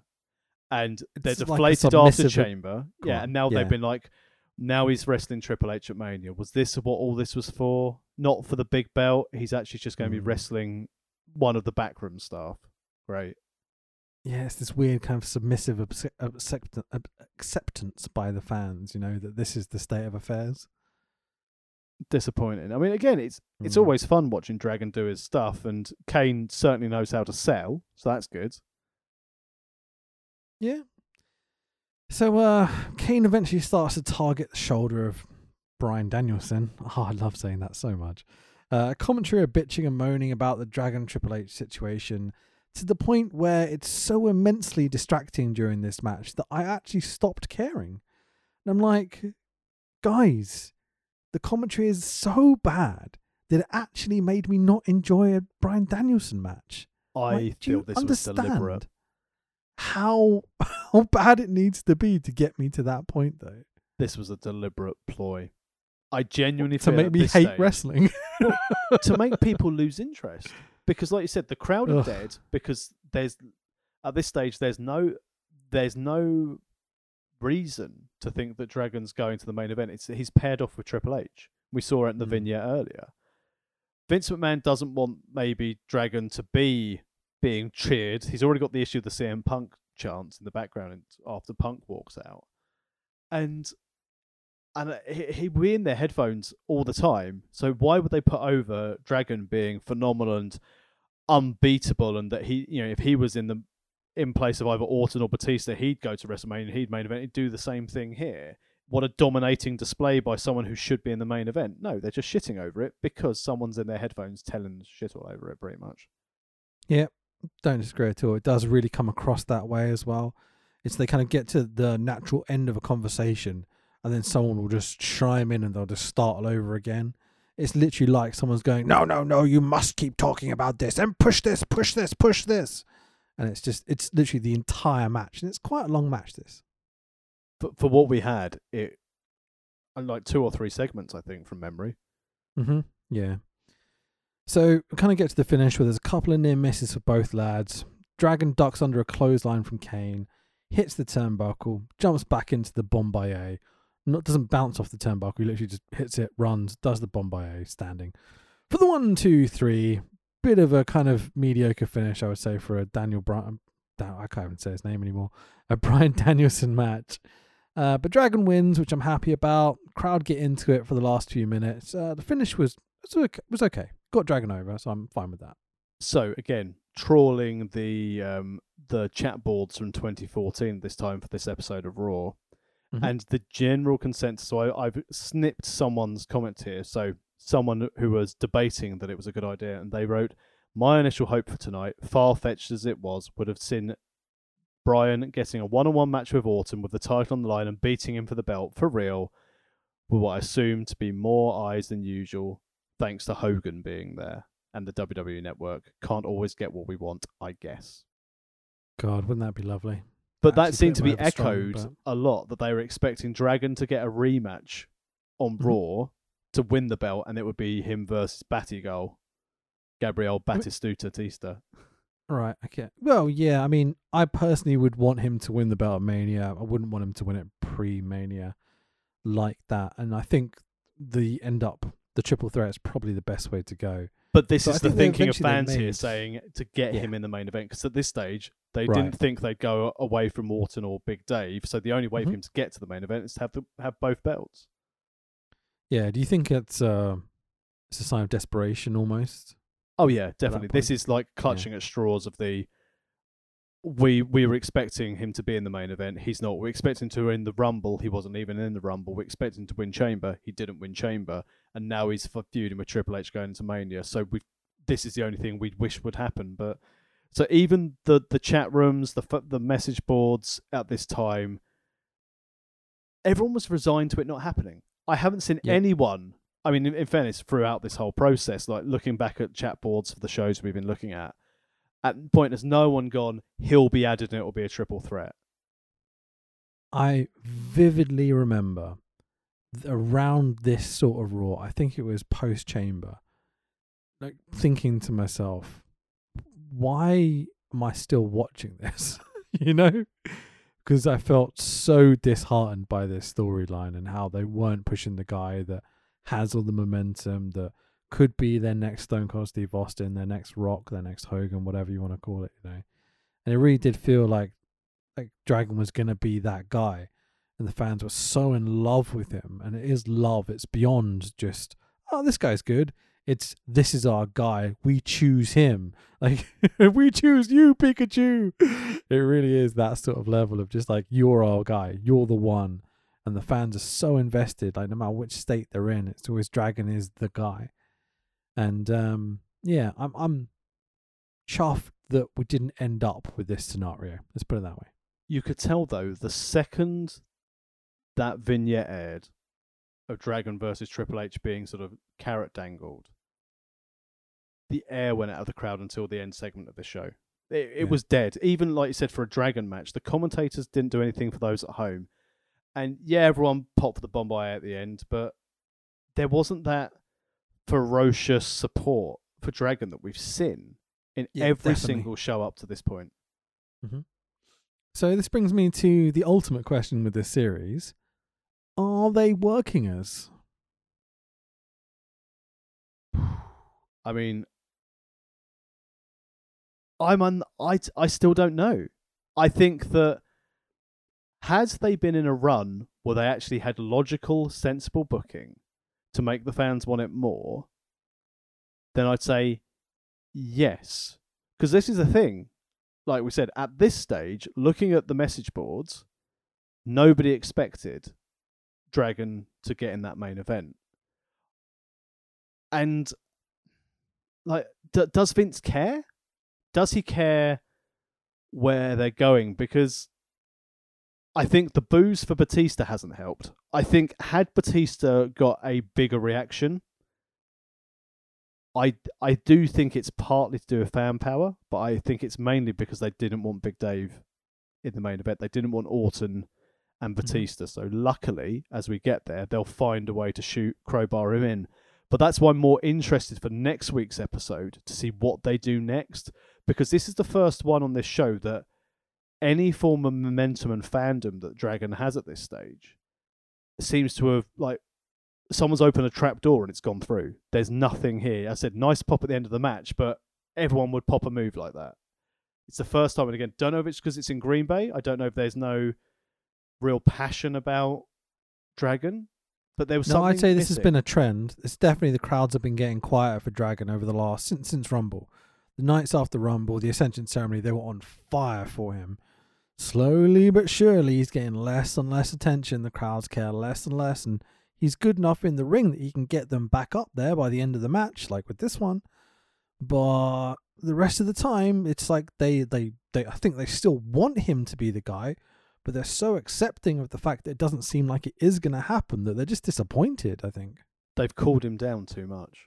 They got Yeah. him too hot too early, which was mainly due to his own well, you know, well crafted doing and basically forcing the narrative himself. Mhm. But they had to try and cool him down before he boiled over before Mania, so he would get a pop. So if they are working us, it's the right thing to do to cool him down for the because as you said, we've got seven weeks till Mania, or however many shows we've got to cover before we get to the end. So the, it's the right thing to do so people don't lose interest because we don't trust WWE to be able to book a compelling babyface for seven weeks. So it's the right thing to do to cool him down if it is working us and intentional. But I think in the next one or two weeks, we're going to see the thing that really does catapult the change. Yeah, fingers crossed, eh? 'Cause if it's seven weeks of building a Triple H Dragon at the last second, they go, actually, we're just going to put him in the main event. That's it's going to be the definitive, like, no, this was a terrible story. but I'm hoping that we get some sort of significant moment over the next couple of weeks to really start building Dragon to that main event. But Maybe, I guess we'll just have to see. maybe we should run a Twitter poll. Maybe we should see at this stage, for our listeners who've listened so far, at this stage, do you think it was a work? We were being worked, as in it was planned, or do you think WWE didn't know their ass from their elbow? Right, you can do that because I'm going to forget because I'm so fucking busy. uh, to, to me, it's uh, just to give my opinion like, briefly. It does feel quite clear to me that they're not sold on Dragon being in the main event. I definitely think there's a conversation that's been happening over the last month or so about whether they should or not. I think this episode is one of the ones where they've gone, actually, I don't think he's right for it yet. And they're just trying to see whether they can make something else happen for that main event and just kind of testing the waters a little bit. Um, I, I genuinely don't know, is the answer. Um, but I will say this no one gives a fuck about Batista or Orton. Absolutely not. No, not at all. This is going to be one of the coldest main events they've had since 25, I think. Yeah, sure, sure. Just to emphasize my point, uh, post match, Dragon cuts a little promo where he does manage to whip up the crowd again. He's very, very good on the mic. Uh, but he demands a Triple H versus um, him match at Mania. I'm like, boo that, boo. Announcement Lesnar is here. So, uh, how do we follow that up, Tax? We go to Fandango and Summer Rae doing some sexy dancing backstage as we cut to the ads. Uh, Batista is going to tell us what he thinks of us on SmackDown on Friday. Oh, so we don't get to do that, but I'm sure you'll update on that lovely segment next week, right? But remember, the louder we cheer, the better the wrestlers are. Yeah, exactly. so it's fine. Did you know that Alexander Rusev is Russian? Bum bum bum bum bum bum bum bum bum bum bum bum bum bum bum bum bum bum. Not long until he gets the tank, though. So you know, peaks and troughs. He's just the best thing on AEW every single week. Like I love Daniel Bryan, Brian Danielson. I love CM Punk. I love Kenny Omega. I love where all this stuff's going. Okay, I love Adam Page. I think he's absolutely incredible. I love the way they're telling that story. Nothing compares to Rusev for me right now. Let me have Miro destroy Brian Cage. yes, but well, I, I'm a bit worried. Brian Cage is one of those dudes that kind of like you know drops people on their head and stuff. I want him as far away from Rusev as I possibly can have him. To be honest. Exactly. Let Miro squash him. But, but what if Brian Cage injures Rusev, and takes him away because he from can't get any offense in. He squashes him. Mm, Or I better yet, trust find, Brian Cage, man. Do not trust him. Finally put Hook in the ring and have Hook go against Miro. Imagine and his just watch debut. Taz cry. God, that would work very well. Actually, that'd be really, really fun. I just want to see Rusev Marco stunt. Can we please make that happen, Tony? Oh my god. Imagine how high he's going to throw him in the ring. It's going to be great. But that's the thing with Rusev is that I know we're kind of like mucking around with this whole gimmick of him being this absolute killer.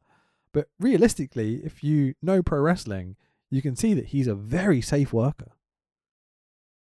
This is going to be again doesn't show, show me in a great light, but I could tell the time years and years and years ago when I realized that Alexander Rusev was my kind of guy, and it it was on an episode of Total Divas. Didn't hear you. What? What? Sorry. Can you repeat that louder, It clearer? was it was on an episode of Total Divas, Ah. and they were sat there with Alexa Bliss, Alexa Bliss, and her micro pig. and Who Rusev apparently died recently, so that's sad. But, Well, you know, this is sort of pertains to that because Rusev was like, "You need to feed him when he dies, and you have to eat him. This is just a snack."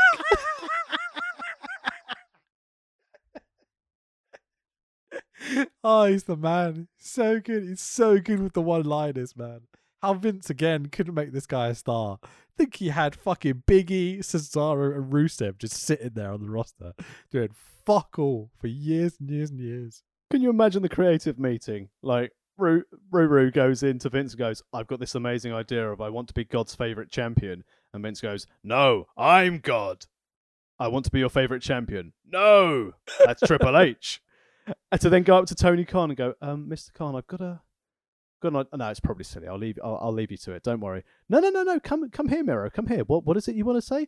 I've got this idea of eh, being the Redeemer. I want to be God's favorite champion, and also Oh, name check my sexy good. wife every single week. and, uh, and Tony Khan will be like, yeah, cool. Get a camera Yeah. crew. Get Shivani to come and produce it. And Shivani's probably there going, this is absolute gold. absolutely. The very first day he came out and called himself the Redeemer, even before that, like as he started beating up the shit out of Kip Sabian and stuff, like even the wedding and stuff before that, you could see them starting to do it. And this is one of my favorite things about AEW. I know we're just jerking off the AEW cock right now and it's about to explode all over the fucking wrestling world. but um that was quite a good analogy. I like that. It came out of fucking nowhere. Um so so did so did the spunk. tried. Um, I love that when they bring guys in, like Rusev, like Andrade, they don't necessarily need to make them giant fucking superstars off the bat. Like they understand what a slow build can do for a guy. Like I quite like that they gave Miro a bit of time to kind of like adjust with the Kip Sabian stuff and kind of like take some weight off his shoulders by not booking him every single week and everything else and let him work on the character and develop it this way. It's it's so nice when like wrestling feels a bit natural. What's also nice is how they, as you said, nothing is the same each week. So we haven't had a Miro match for a couple of weeks, and when we do, it's going to be great. But we get a promo as like um as a placeholder if they're not there. It's Mhm. simple stuff. And going back to Raw, we've had Fandango and Summer Rae and Emma and Santino every, fucking, week. I mean, in fairness, we've now got bubbles for Emma's entrance. So, Good That- lord. but it's it's and that's the thing that is now so frustrating. Mm-hmm. I think, and and this is the problem when we we record on a Thursday rather than a Tuesday, because dear listener, you probably notice that on a if we record on a Tuesday, we're a little bit more, sorry, we're a bit a little bit less negative about um Raw that we've watched, but when we wa- record on a Thursday and we've both we watched just want to talk about AEW. Mate. yeah, fucking A. But what I would kill Yeah. to watch Emma take a pizza slicer to Summer Rae and then hit her with a light light tube would be amazing. But we didn't get that, did we, Rich? We didn't get that in this match. I mean, my first note for this match literally says Fandango and Summer Rae are in the ring. If their opponents are Santino or and or Emma, I am skipping this segment. and so I don't really know what happened, to be honest, because it's fucking Emma versus Summer Rae. Well, that's all right. Good thing for you, I made notes for this. So my first note is they've essentially put these two women out here to die, but they've got good chemistry thanks to their time in NXT. So hopefully they'll be able to overcome it. Oh no, they haven't. And then I wrote both women look good in the match and even won the crowd over by the end. Because I know you didn't watch it, so I can tell you what I wanted. sure. they were chanting "Summer Rae," clap, Yeah, clap, I- clap, clap, clap. And then- so so Then three So I did blokes came watch out it. with bubble guns and fired bubbles everywhere. And Vince was like, "Fucking hell, this is my main event." so I did watch it because you know I'm dedicated to my art and all that. Uh, the, the the only good thing I have about this match written down, I have quite a lot written down about it. The only good thing is that King had an actually quite good line. He said, "I used to be addicted to the hokey pokey, then I turned myself around." It's a great line. Uh, yeah, but it's fucking dog shit, isn't it? this isn't uh, the ability to showcase what these women can and could do. But uh, Emma Lock for the win. yeah, is that an Indian deathlock she does? no, it's an Emma Lock. Bruh, come on. It's an Indian deathlock, right? The actual Yeah, it is. She's Yeah. on. Yeah, I'm just checking because I'm pretty good at my wrestling moves, but I wasn't sure about that one. I, I wrote down STF at first, and I'm like, well, that's not an STF. She's upside down. John Cena doesn't do that. He's not capable of being flexible. Well, how, how can you tell? You can never see him. Na, na, na, oh, uh. Pat McAfee on his return to on his return. Cole goes, "John Cena's here," and McAfee just shouts out, "Where?" Stealing all these gimmick. I love yeah. it. So uh, post match, there is a funny moment where Emma jumps into Santino's arms. Santino just falls over, and I was like, "That's fucking hilarious." Oh, ah, that was dear. good. Ah, dog shit though. This is going to be seven weeks, isn't it? These guys are going to be wrestling each other for seven fucking weeks. Thanks. to oh, by the way, the crowd was completely silent for the entrances, the match, the finish, everything. Not a single fucking fan made a noise. Wait, they didn't make a noise, but at least three people were doing the silly Emma dance. Honestly, One was Emma, see- One was Santino. One was Cole. you know, Yeah. Ah, fucking. Uh, so, video package about Hulk Hogan and uh, Mr. Tax Williams. Are you a fan of Father Ted? No. No. Okay. I have a whole segment about, like, you know, I hear you're a racist now, Hogan, but you won't get that gimmick, will you? No, and I can't sell it. Uh, like, and and, and basically, all I just imagine is that's what happens at OTT, except they say to half their wrestlers, "So you're a sex offender now," and they book them.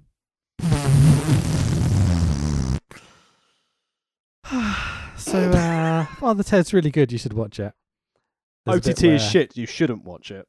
Oh, spoil my funniness by being serious.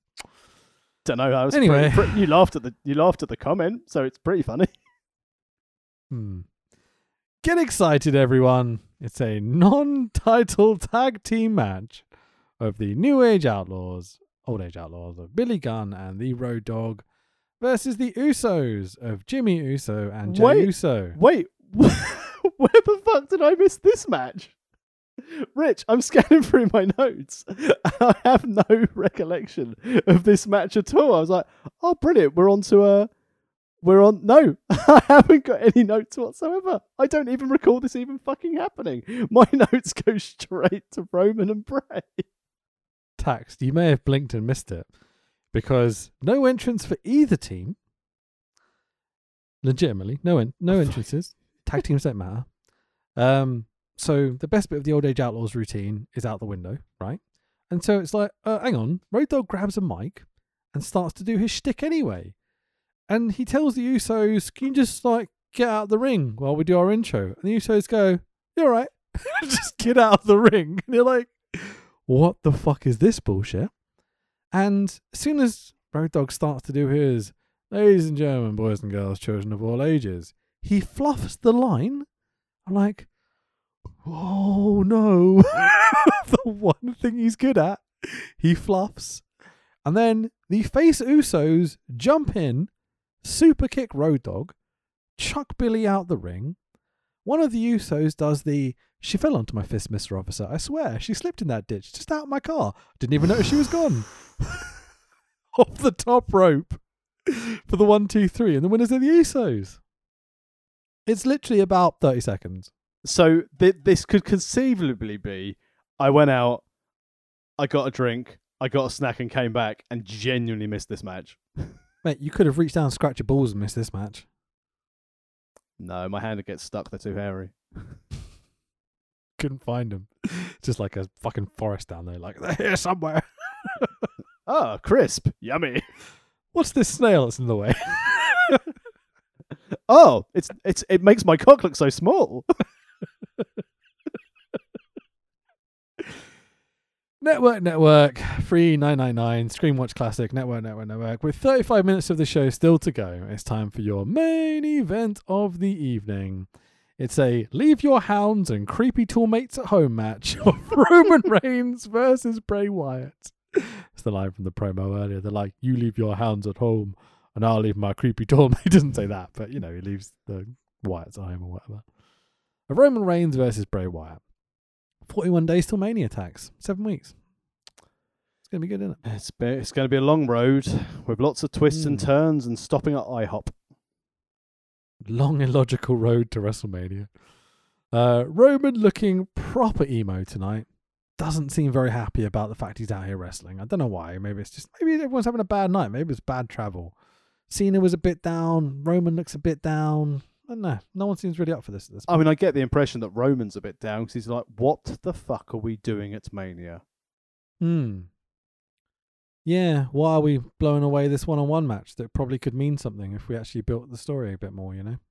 Roman's sitting there going, "Years from now, s- someone will wear a mask and spooty stripy trousers."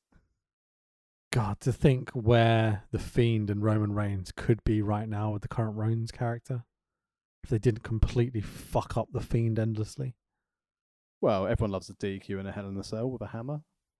bruh. so, someone the other day, in I think it was a chat or a Discord or something, recapped the Saudi show where Brock buried Ricochet. Uh, the Undertaker won the tournament final thing that he wasn't in. and then Goldberg buried uh, the Fiend. You're just like, why? Why? Why did we do this? It's one of the worst nights in pro wrestling history. And remember, if you wanted to hear our take on that, you can hear it in the archives at worldwrestlingpodcast.com. And the good thing oh, is, we did review that show, didn't we? Yeah. We do every Saudi show, which is great because they're going back there. They're going back there in October, November. We've seen on the on the rumors, and apparently, this is the best thing. Apparently, they're going to have the Queen of the Ring finals there in Saudi. Jesus Christ. Sniper rifles at the ready, boys. they do want to come home on that plane this time, yeah? Vince, pull the feed. Haven't you gone on a private jet? Yeah, they've just taken the engine out of the plane. Good luck, boys. You're independent contractors. I don't have to get you home. On the plus point, uh, it did lead to like NXT turning up as a third brand, doing a really good thing at Survivor Series. We, was it? Didn't we have Adam Cole against Daniel Bryan because of that Saudi mm-hmm. debacle? And Daniel Bryan Yeah, sat at that home. lasted, didn't it? Daniel Bryan sat at home going, "I just shouldn't have fucking gone." Braun Strowman, who whole- won that green belt we've never seen again. Isn't that the one that Truth has now? They've turned it into twenty four seven belt that Reginald now holds. He can do a Oh. flip, can he? Do it, Reggie. Do a flip. Reggie, Reggie, do a flip. Can't fucking wrestle, but he can do a flip. I mean, he's got the token of having like the most, the first intergender match in WWE in the modern era when he wrestled Sasha Banks. Yep. And you know what's going to happen now, like we've got with um, Go. Mansoor and Ali. Yeah, What's- what, what do they have in common again? Tax? Is it something about the story or wrestling or training? What do Well, they have in common? It's funny you should mention that because I guarantee you now Reginald's got the twenty four seven belt. Who's Vince going to tag him with? Ah, yeah. We're getting rowdy. What do they have in common, Tax? Those two people, I, don't, I can't see.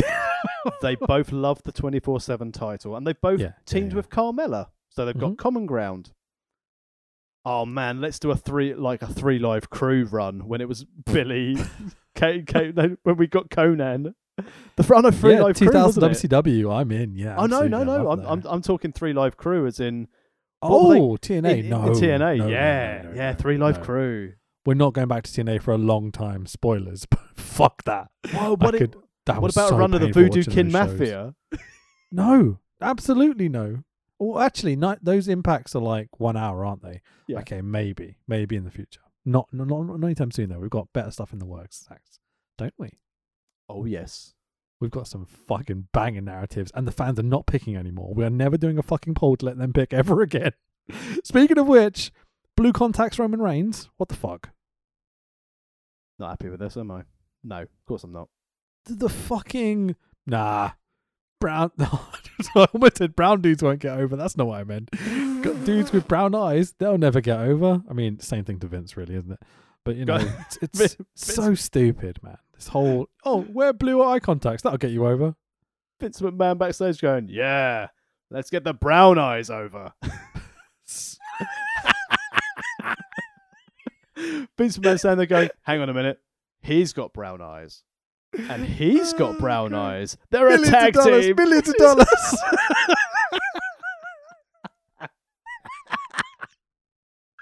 Fuck. So, uh, oh, so they cut to Cena being instructed to a medical-like facility,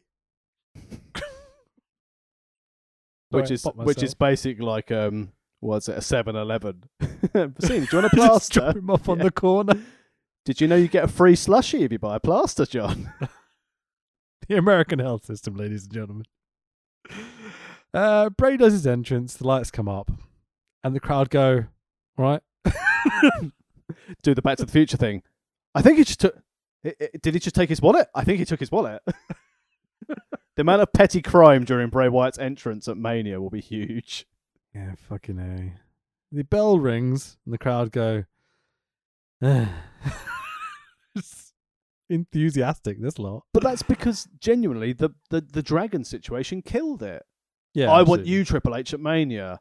Audible groan of oh fuck. hmm And now, as you said, we've got this main event match as a throwaway at the end of a very long three-hour Raw, where nothing other than a challenge for our champion, nothing has happened. Some of the fans start to shit all over this match, as is the trend for Raw in 2014. Apparently, they chant for Lawler, for Husky Harris, Undertaker, Randy Savage, CM Punk. The Roman lad cocks his hand, punches the mat. Are you a booker? Do you not know how to finish your main event? hey, bro. Hey, AJ. Hey. this shitty WWE non-finished bullshit booking. It, it's not recent to 2020 to 2021. This has been going on for way too long. I'm going to be honest. WWE really dig their own fucking ditch. AEW is about to overtake them massively in the ratings. It's already overtaken them in certain elements of the ratings. Th- th- They've done this to themselves. They had every opportunity to to make themselves the top dogs, the undefeatable. All they had to do was have some creative element to their product. And genuinely, this has been a problem from 2014, probably before. The endless, just like, nah, just have someone do a run in. It's it's so immensely frustrating. They've nitroed themselves. Yeah, they really, really have. But I will say this, I, I, and this is what I messaged you the other day. It, they don't care because it's for sale. The fact that we've had Yeah. another mass share sales from share sale from the McMahons of the Common A shares, the fact that Steph now owns more shares, than, well, sorry, more Common A shares than Vince in the company, and yes, there are other shareholdings, but the fact that again the McMahons are selling before, oh, they're in their period where they can trade. Great. What's going to happen? Because we're coming up to the next set of quarterlies. Okay, so they sold while the share price is strong. Why? I mean, th- this is the thing, right? Vince McMahon doesn't like wrestling. Vince McMahon just likes things because, as we've always said, there's he's booking for an audience of one, and he'll take the money with him. Mhm. And we, I don't want to get into the the whole thing that we did the other week, where it's a case of Vince. do- It's not a wrestling company; it's a social media An company. octopus. It's an octopus. It is a Octopus. social media. it's a social media octopus. It may- Octotato. Isn't he in the main event segment? it's Triple A's main eventer, yeah. Octotato. Against shi Octotato versus Cheeseman. Oh, mate, that's such a fucking banging gimmick. Top half potato, bottom half octopus. I'd rather have the other way round. Wait, but then it just looks like a potato. No, because then he's got the eight arms and he can be Goro from Mortal oh, Kombat. Oh, the eight, okay, the eight arms are on top, but he's got like a Sorry, tentacles. potato That's bottom. really bad. But Okay. the, the tentacles on top. But That's yeah, cool. I mean, this this this company like a does- vi- leviathan up top, but like a potato underneath. no. Look, We saw Leviathan earlier, and he wrestled Ber- Bertie Del Rio, so it's fine. hey, but this this is the issue that we've we've had for years and we have now. Until they don't have the number of YouTube views, until they don't have the number of social media clicks, which is which is again, they are a social media company. They don't give a shit. It doesn't. They don't care about wrestling. They don't. They care about the bottom line, which is fine because it's a business. It's a public traded company, as I've said before. And apologies for repeating myself, but this is why they do not cater for us. They cater for a casual fan. AEW caters for us, and that's why we we aren't it. watching. They've stopped watching, Tax. Unbelievable. like people have probably stopped listening listening to this pod. So let's get to the finish and uh, let's get out of here. Nah, people always listen to our pods too. Actually, statistically, like like we have an average listen time of about forty percent, which is insane for a podcast. Usually, it's about like one percent. So yeah, thank you guys for actually listening to the entire pod. So I fucking love you all. Um, man, that fucking elimination chamber did some big fucking numbers. Don't know if you saw. Tripled our numbers from the last few Raws. Yeah, it did well. Well, that's because it doesn't have WWE Raw. It's also the thumbnail. We changed it so it was just Bryan Danielson, and so I think people just saw that in podcasts. and Were like, trending and everything. You know, might helped anyway. He's been in the news recently. Yeah, yeah. But people still listen to the vast majority of our pods. They don't uh, just listen to a little bit and go, "Ah, these guys are cunts," and just turn it off, which is nice to know at least. Um, I think it's because we know we're cunts. That makes it better, right? Oh, yeah. I, for, for the record, I am under no impression, just in case anyone's got this, I'm under no impression that I am a good in ring performer.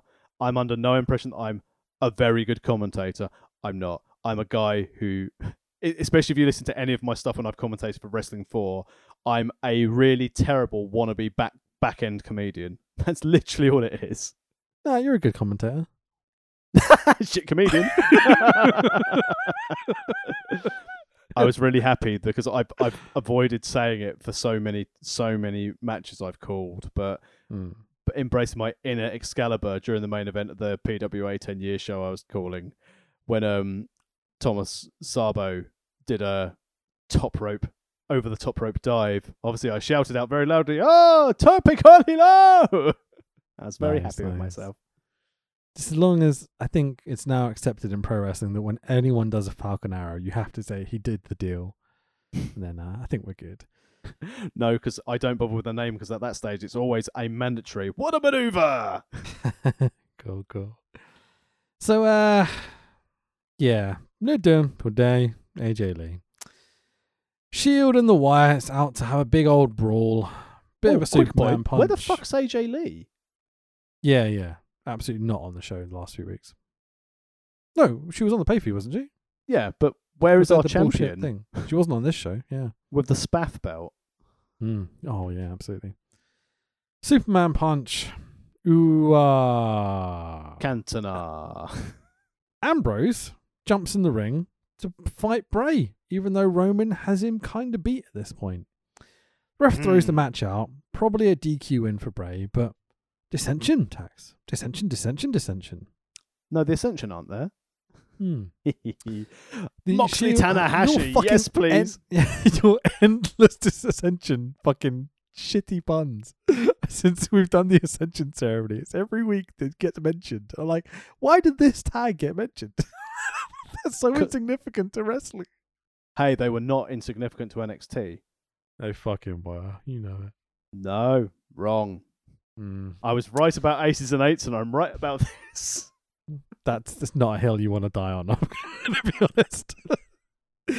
the Shield stand tall in the ring after a little brawl.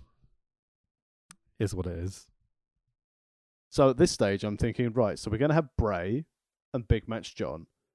So we're going to have two of the Shield against Harper and Rowan? Mm. Yeah, I, I don't know what they're building to at this point, but um, had a good match at Elimination Chamber.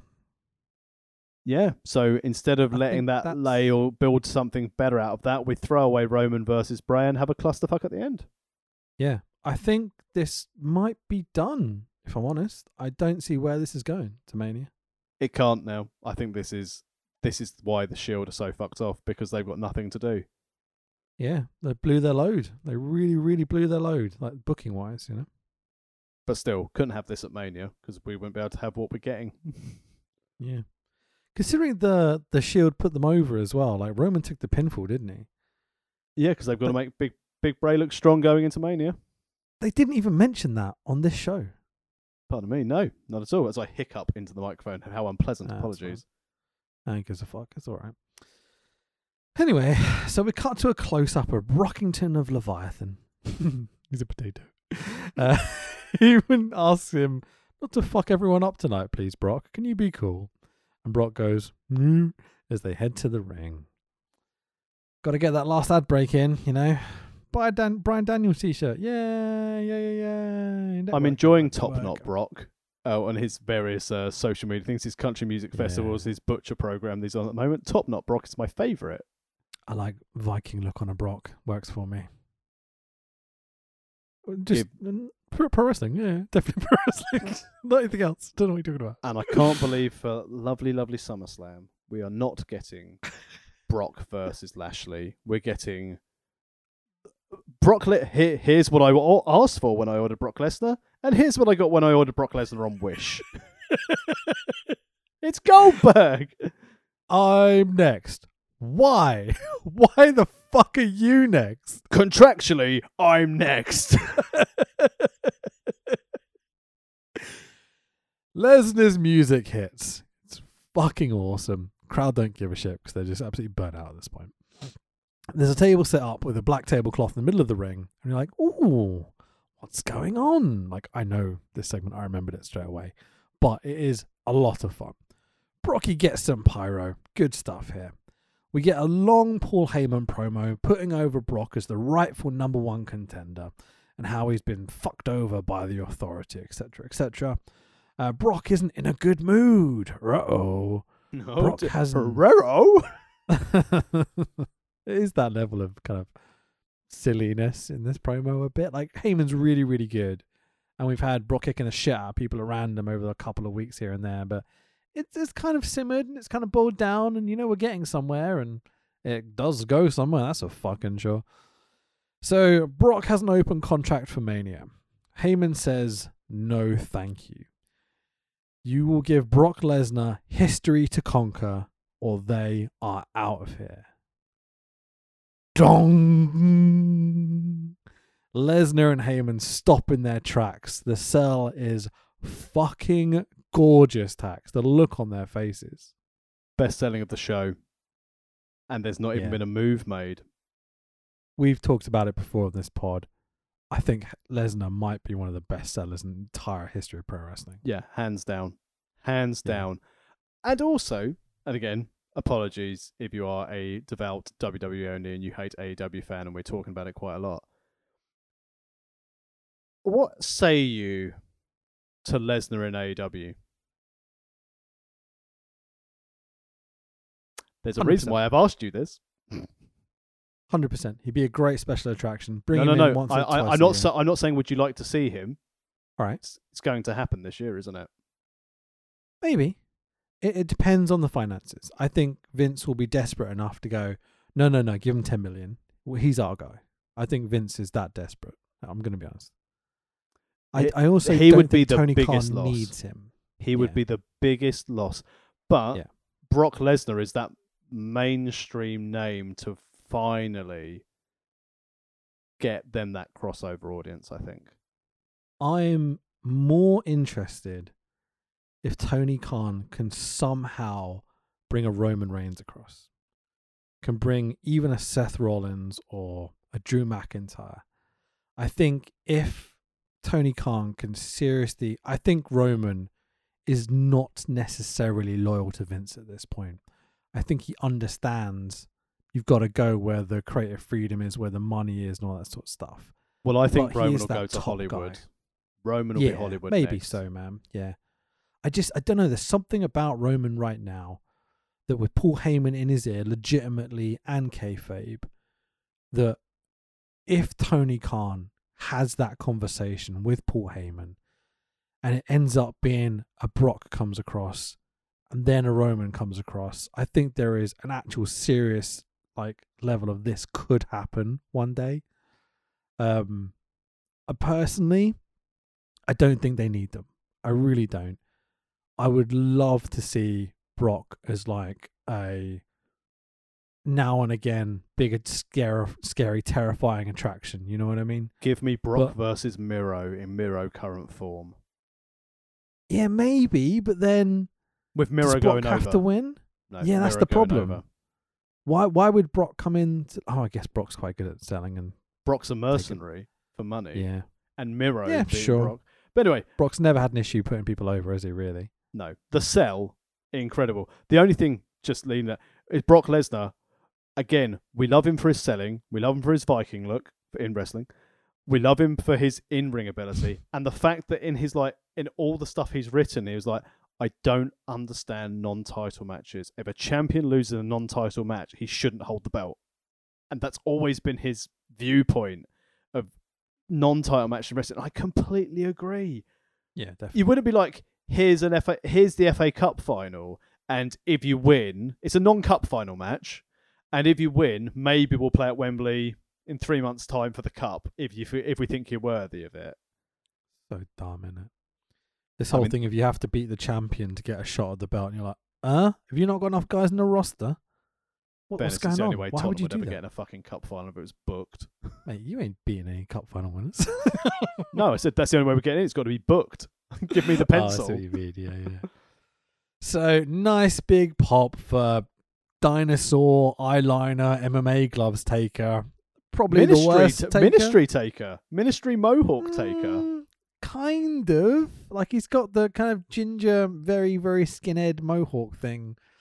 Don't know, man. Not my favorite taker at all, personally. No, I mean a taker with a faux hawk is upsetting. Yeah.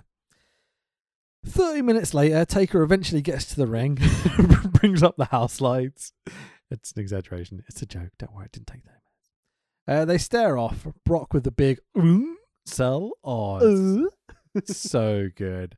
Big gulps multiple times. Make sure the camera gets it. Taker looks up to the WrestleMania sign. Brock goes, signs the contract, passes it over to Taker. Heyman goes, sign the ting. Undertaker then proceed as Brock is kind of taking the contract and going, sign it and slapping the table. Undertaker stabs Lesnar in the hand with a pen. I'm like, what the fuck just happened? Such a surreal moment. Why does he stab him in the hand with a pen? Also, when's the fucking Undertaker been like a devout man of admin? Oh yes, Yeah. must sign this before the match. Sign the contract right here. Marvelous. Strange, in it? Yeah. I Paul was- Heyman, Paul Heyman going. Oh no, no, no. Sorry, Mark. That's that's not where the double X's are. You've signed where Brock signs. Could you sign? start getting pedantic about no, no, you went over the line. You have to do it small form. Sorry, this contract's null and void now. We're gonna wrestle Ricochet in Saudi. so, um, Taker gives Brock a chokeslam through the table, as you might expect. Uh, Taker stares at the WrestleMania sign, looks down at Brock as the UV lights kick back in. Quick replay of just what just literally just happened because we're running a bit short apparently. Cole says network, network, network, network, network 999, and we are out of here. Well, that was a show. I'm happy we get to see Brock Lesnar. And Brock. Taker segment was the best part of the show. Yeah, Even it's good. Like I was mocking it, but it is. It's it's okay. It's not terrible. It's done well. no, but the fact that the main take home point from our story from the series that we're covering is that the fandom for our hero is starting to wane. People have lost interest in the red, sorry, the white hot Rumble Daniel Bryan. And we are now the day after the Elimination Chamber where Bryan almost captured the gold. And he's having a one on one with Kane. He's challenged Triple H. And the fans don't give a shit. The louder you cheer, the better the wrestlers will perform for you tonight. How would you cornflake this show? Let me just quickly scan through. Because the thing is that the Brock Taker stuff only feels significant because I know what happens at WrestleMania, right? It's He stabbed him in the hand with a pen. That's funny. yeah, but doesn't do much for the the Taker character for me. You know, Taker doesn't seem the character doesn't seem like the kind of person that would need to stab someone in the hand with a pen. it's, it's not a choice. Like that's the kind of thing I imagine like a chav to sh- shiv you in prison with. You know what I mean? Not the Undertaker and Brock Lesnar. It's, it's a bit weird. No. As I said, it's funny. Why did you do that? Uh, funny. it's great. I love it. Um, I enjoyed singing a song about Hulk Hogan. That was fun. What else did we have? Batista versus Bertie was shit. Cesaro, Cesaro versus Cesaro. Cesario, That was good. the, Yeah, the Wizard was all right. Cesario. But the bullshit with Wyatt and the Cena and blah blah blah Roman and stuff that was awful. Christian Sheamus was okay. No, it wasn't. It was fucking dog shit. Mm. I guess this is sitting at a two if I'm being really nice, but realistically, didn't enjoy watching it, so it's closer to a one than a three. But yeah, I'll give it a two. I agree with your two cornflake rating only because I'm hoping that this is now the catalyst. This is now where that we're going to see the turn, where we're going to start seeing our hero get put into that main event. I hope, and I hope. But let's let's How many times have we said that over the last like ten weeks that we've been doing this now? Well, let's do a quick prediction. How many of these matches are we going to be talking about next week? Do you think we're still going to be talking about Summer Rae and Shame, uh, Rae, Santino, and I mean, Fandango? yeah, because they're going to do it again. It's going to be exactly the same fucking feud and probably the same match, maybe some sort of variation of participants, but it'll be the same people. do you think we're going to get someone from the Real Americans and Big E again? Un- yeah, or Christian or Sheamus or something like that. It's always that little rotation of guys, you know. Yeah, but I'm thinking, are we going to be seeing the same? So I wonder where we're going to see Swagger and Cesaro tagging against Big E and Sheamus or something like that. Probably. to get that involved. Um, we'll probably have a lot of promos from Triple H and Dragon, Mhm. and Big Dave and Randy Orton might actually do something on the show. Yeah, they're very brief on this show, aren't they? Considering they're meant, meant to be the main event of Mania, they literally have got one promo. Batista has his kind of bit iffy match um, with the Chris Hamrick spot, obviously. It's just the overarching feeling I come away and go into these shows with is I just don't expect anything to really make me give a shit. It's it's sad because I really went into this feud going, I love Bryan Danielson. I hope this is better than I remember it being. And it, it's better than TNA. It's definitely better than TNA Aces and Eights. It's like those Mm. shows were minus five stars almost across the board. But then they had a really good run, like at the end of the UK and Robbie cage E. match is hilarious. Robbie E was such a highlight for me. That's what this show's missing. Like they've got their comedy spots. That they've got Santino and Emma and stuff, but it's not funny. It's oh look at the silly comedy people. Oh, it's the cute baby comedy. You know, rather than actually being funny. you know? And we're laughing at bits like, you know, take a stabbing Lesnar in the hand with a pen. But because it's funny. but it's not meant to be funny. It's fucking Undertaker and Batista. That's the one thing I want to be serious. You know, I want that to be a well-told story. Are you telling me next time you see me, and if I'm signing a bit of paper and I stab someone who isn't you in the hand with a pen, you won't laugh? as long as you go yay as you do it, then yeah, fine. Yeah. Oh, brilliant. Um, where can people Weird, find you on social media? yeah. And your work. Fanboy Rich. Yeah, I'm a fanboy Rich on Twitter. I work for Wrestle Talk, so support Wrestle Talk. Do that. Give us a sub. Like fucking hell, man. Got some fun shit going on at the moment. Trust, trust me. And a few, uh, yeah, a few bits of information floating around the office. Mm, I'm so happy that Santino is all elite. absolutely, absolutely. How about f- you? You can find me at the Tex Williams on Facebook and Twitter. You can find my most recent work doing some classic content for Pro Wrestling All Stars at PW underscore All Stars.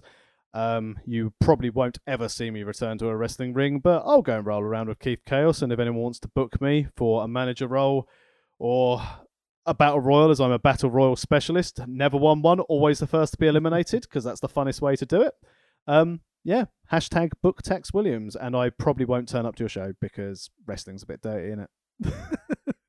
uh, one thing I will put over: um, subscribe to No Rolls Barred on YouTube because I made a video that uh, may have may or may have not got mentioned earlier in this podcast that I'm pretty chuffed about. So yeah, you're gonna want to watch that. You'll know when you see it.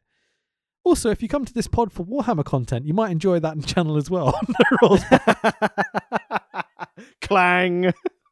Don't know. Two things are not related at all. Don't know what you're talking about. There's definitely a small collection of people that come to this show just for the Warhammer the content. I absolutely swear to God. Exactly. I mean, in this age of Sigmarish sort of comments, you know, we've got to really focus down on what we're talking about. Hmm. Do you want to know something funny? I just got a message from our social media person. Do you want to know about Oh, it? yeah. Well, yeah. Let's go for it. Okay, last little thing on the pod, I promise. So, um, not not what a wrestling podcast, social media person. We're not we don't make that much money.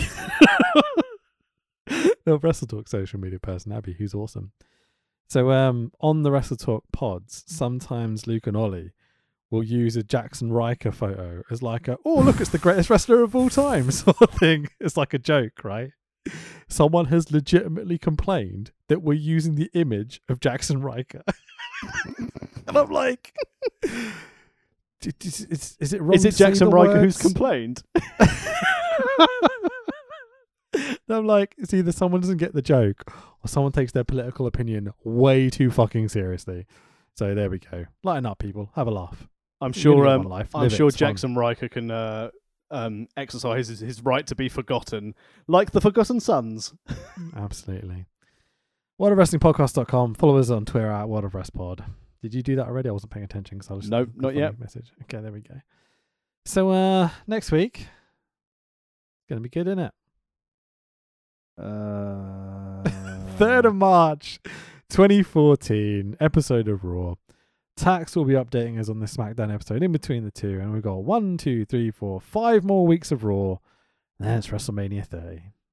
At least we're primed to watch a seven-hour Mania after watching these Mm. three-hour Raws. The louder you cheer, the better the wrestlers will perform for you But tonight. don't forget, dear fan, we will have a break to cover Triple Mania as it falls during this run. Do not worry. Triple Mania, as always, will be covered here on the only UK wrestling podcast who will cover Lucha Libre AAA. We will cover Triple Mania. We've got your back. We watch that shit, so you don't have to. I'm sure that's a fact, definitely, yeah. Well, said, Yeah. people know how we roll.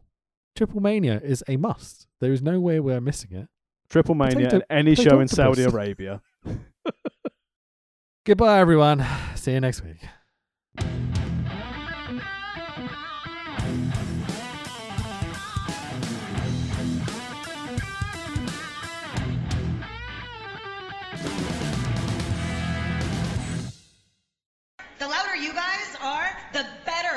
The wrestlers will perform for you tonight. And that's why I kicked your leg out of your leg.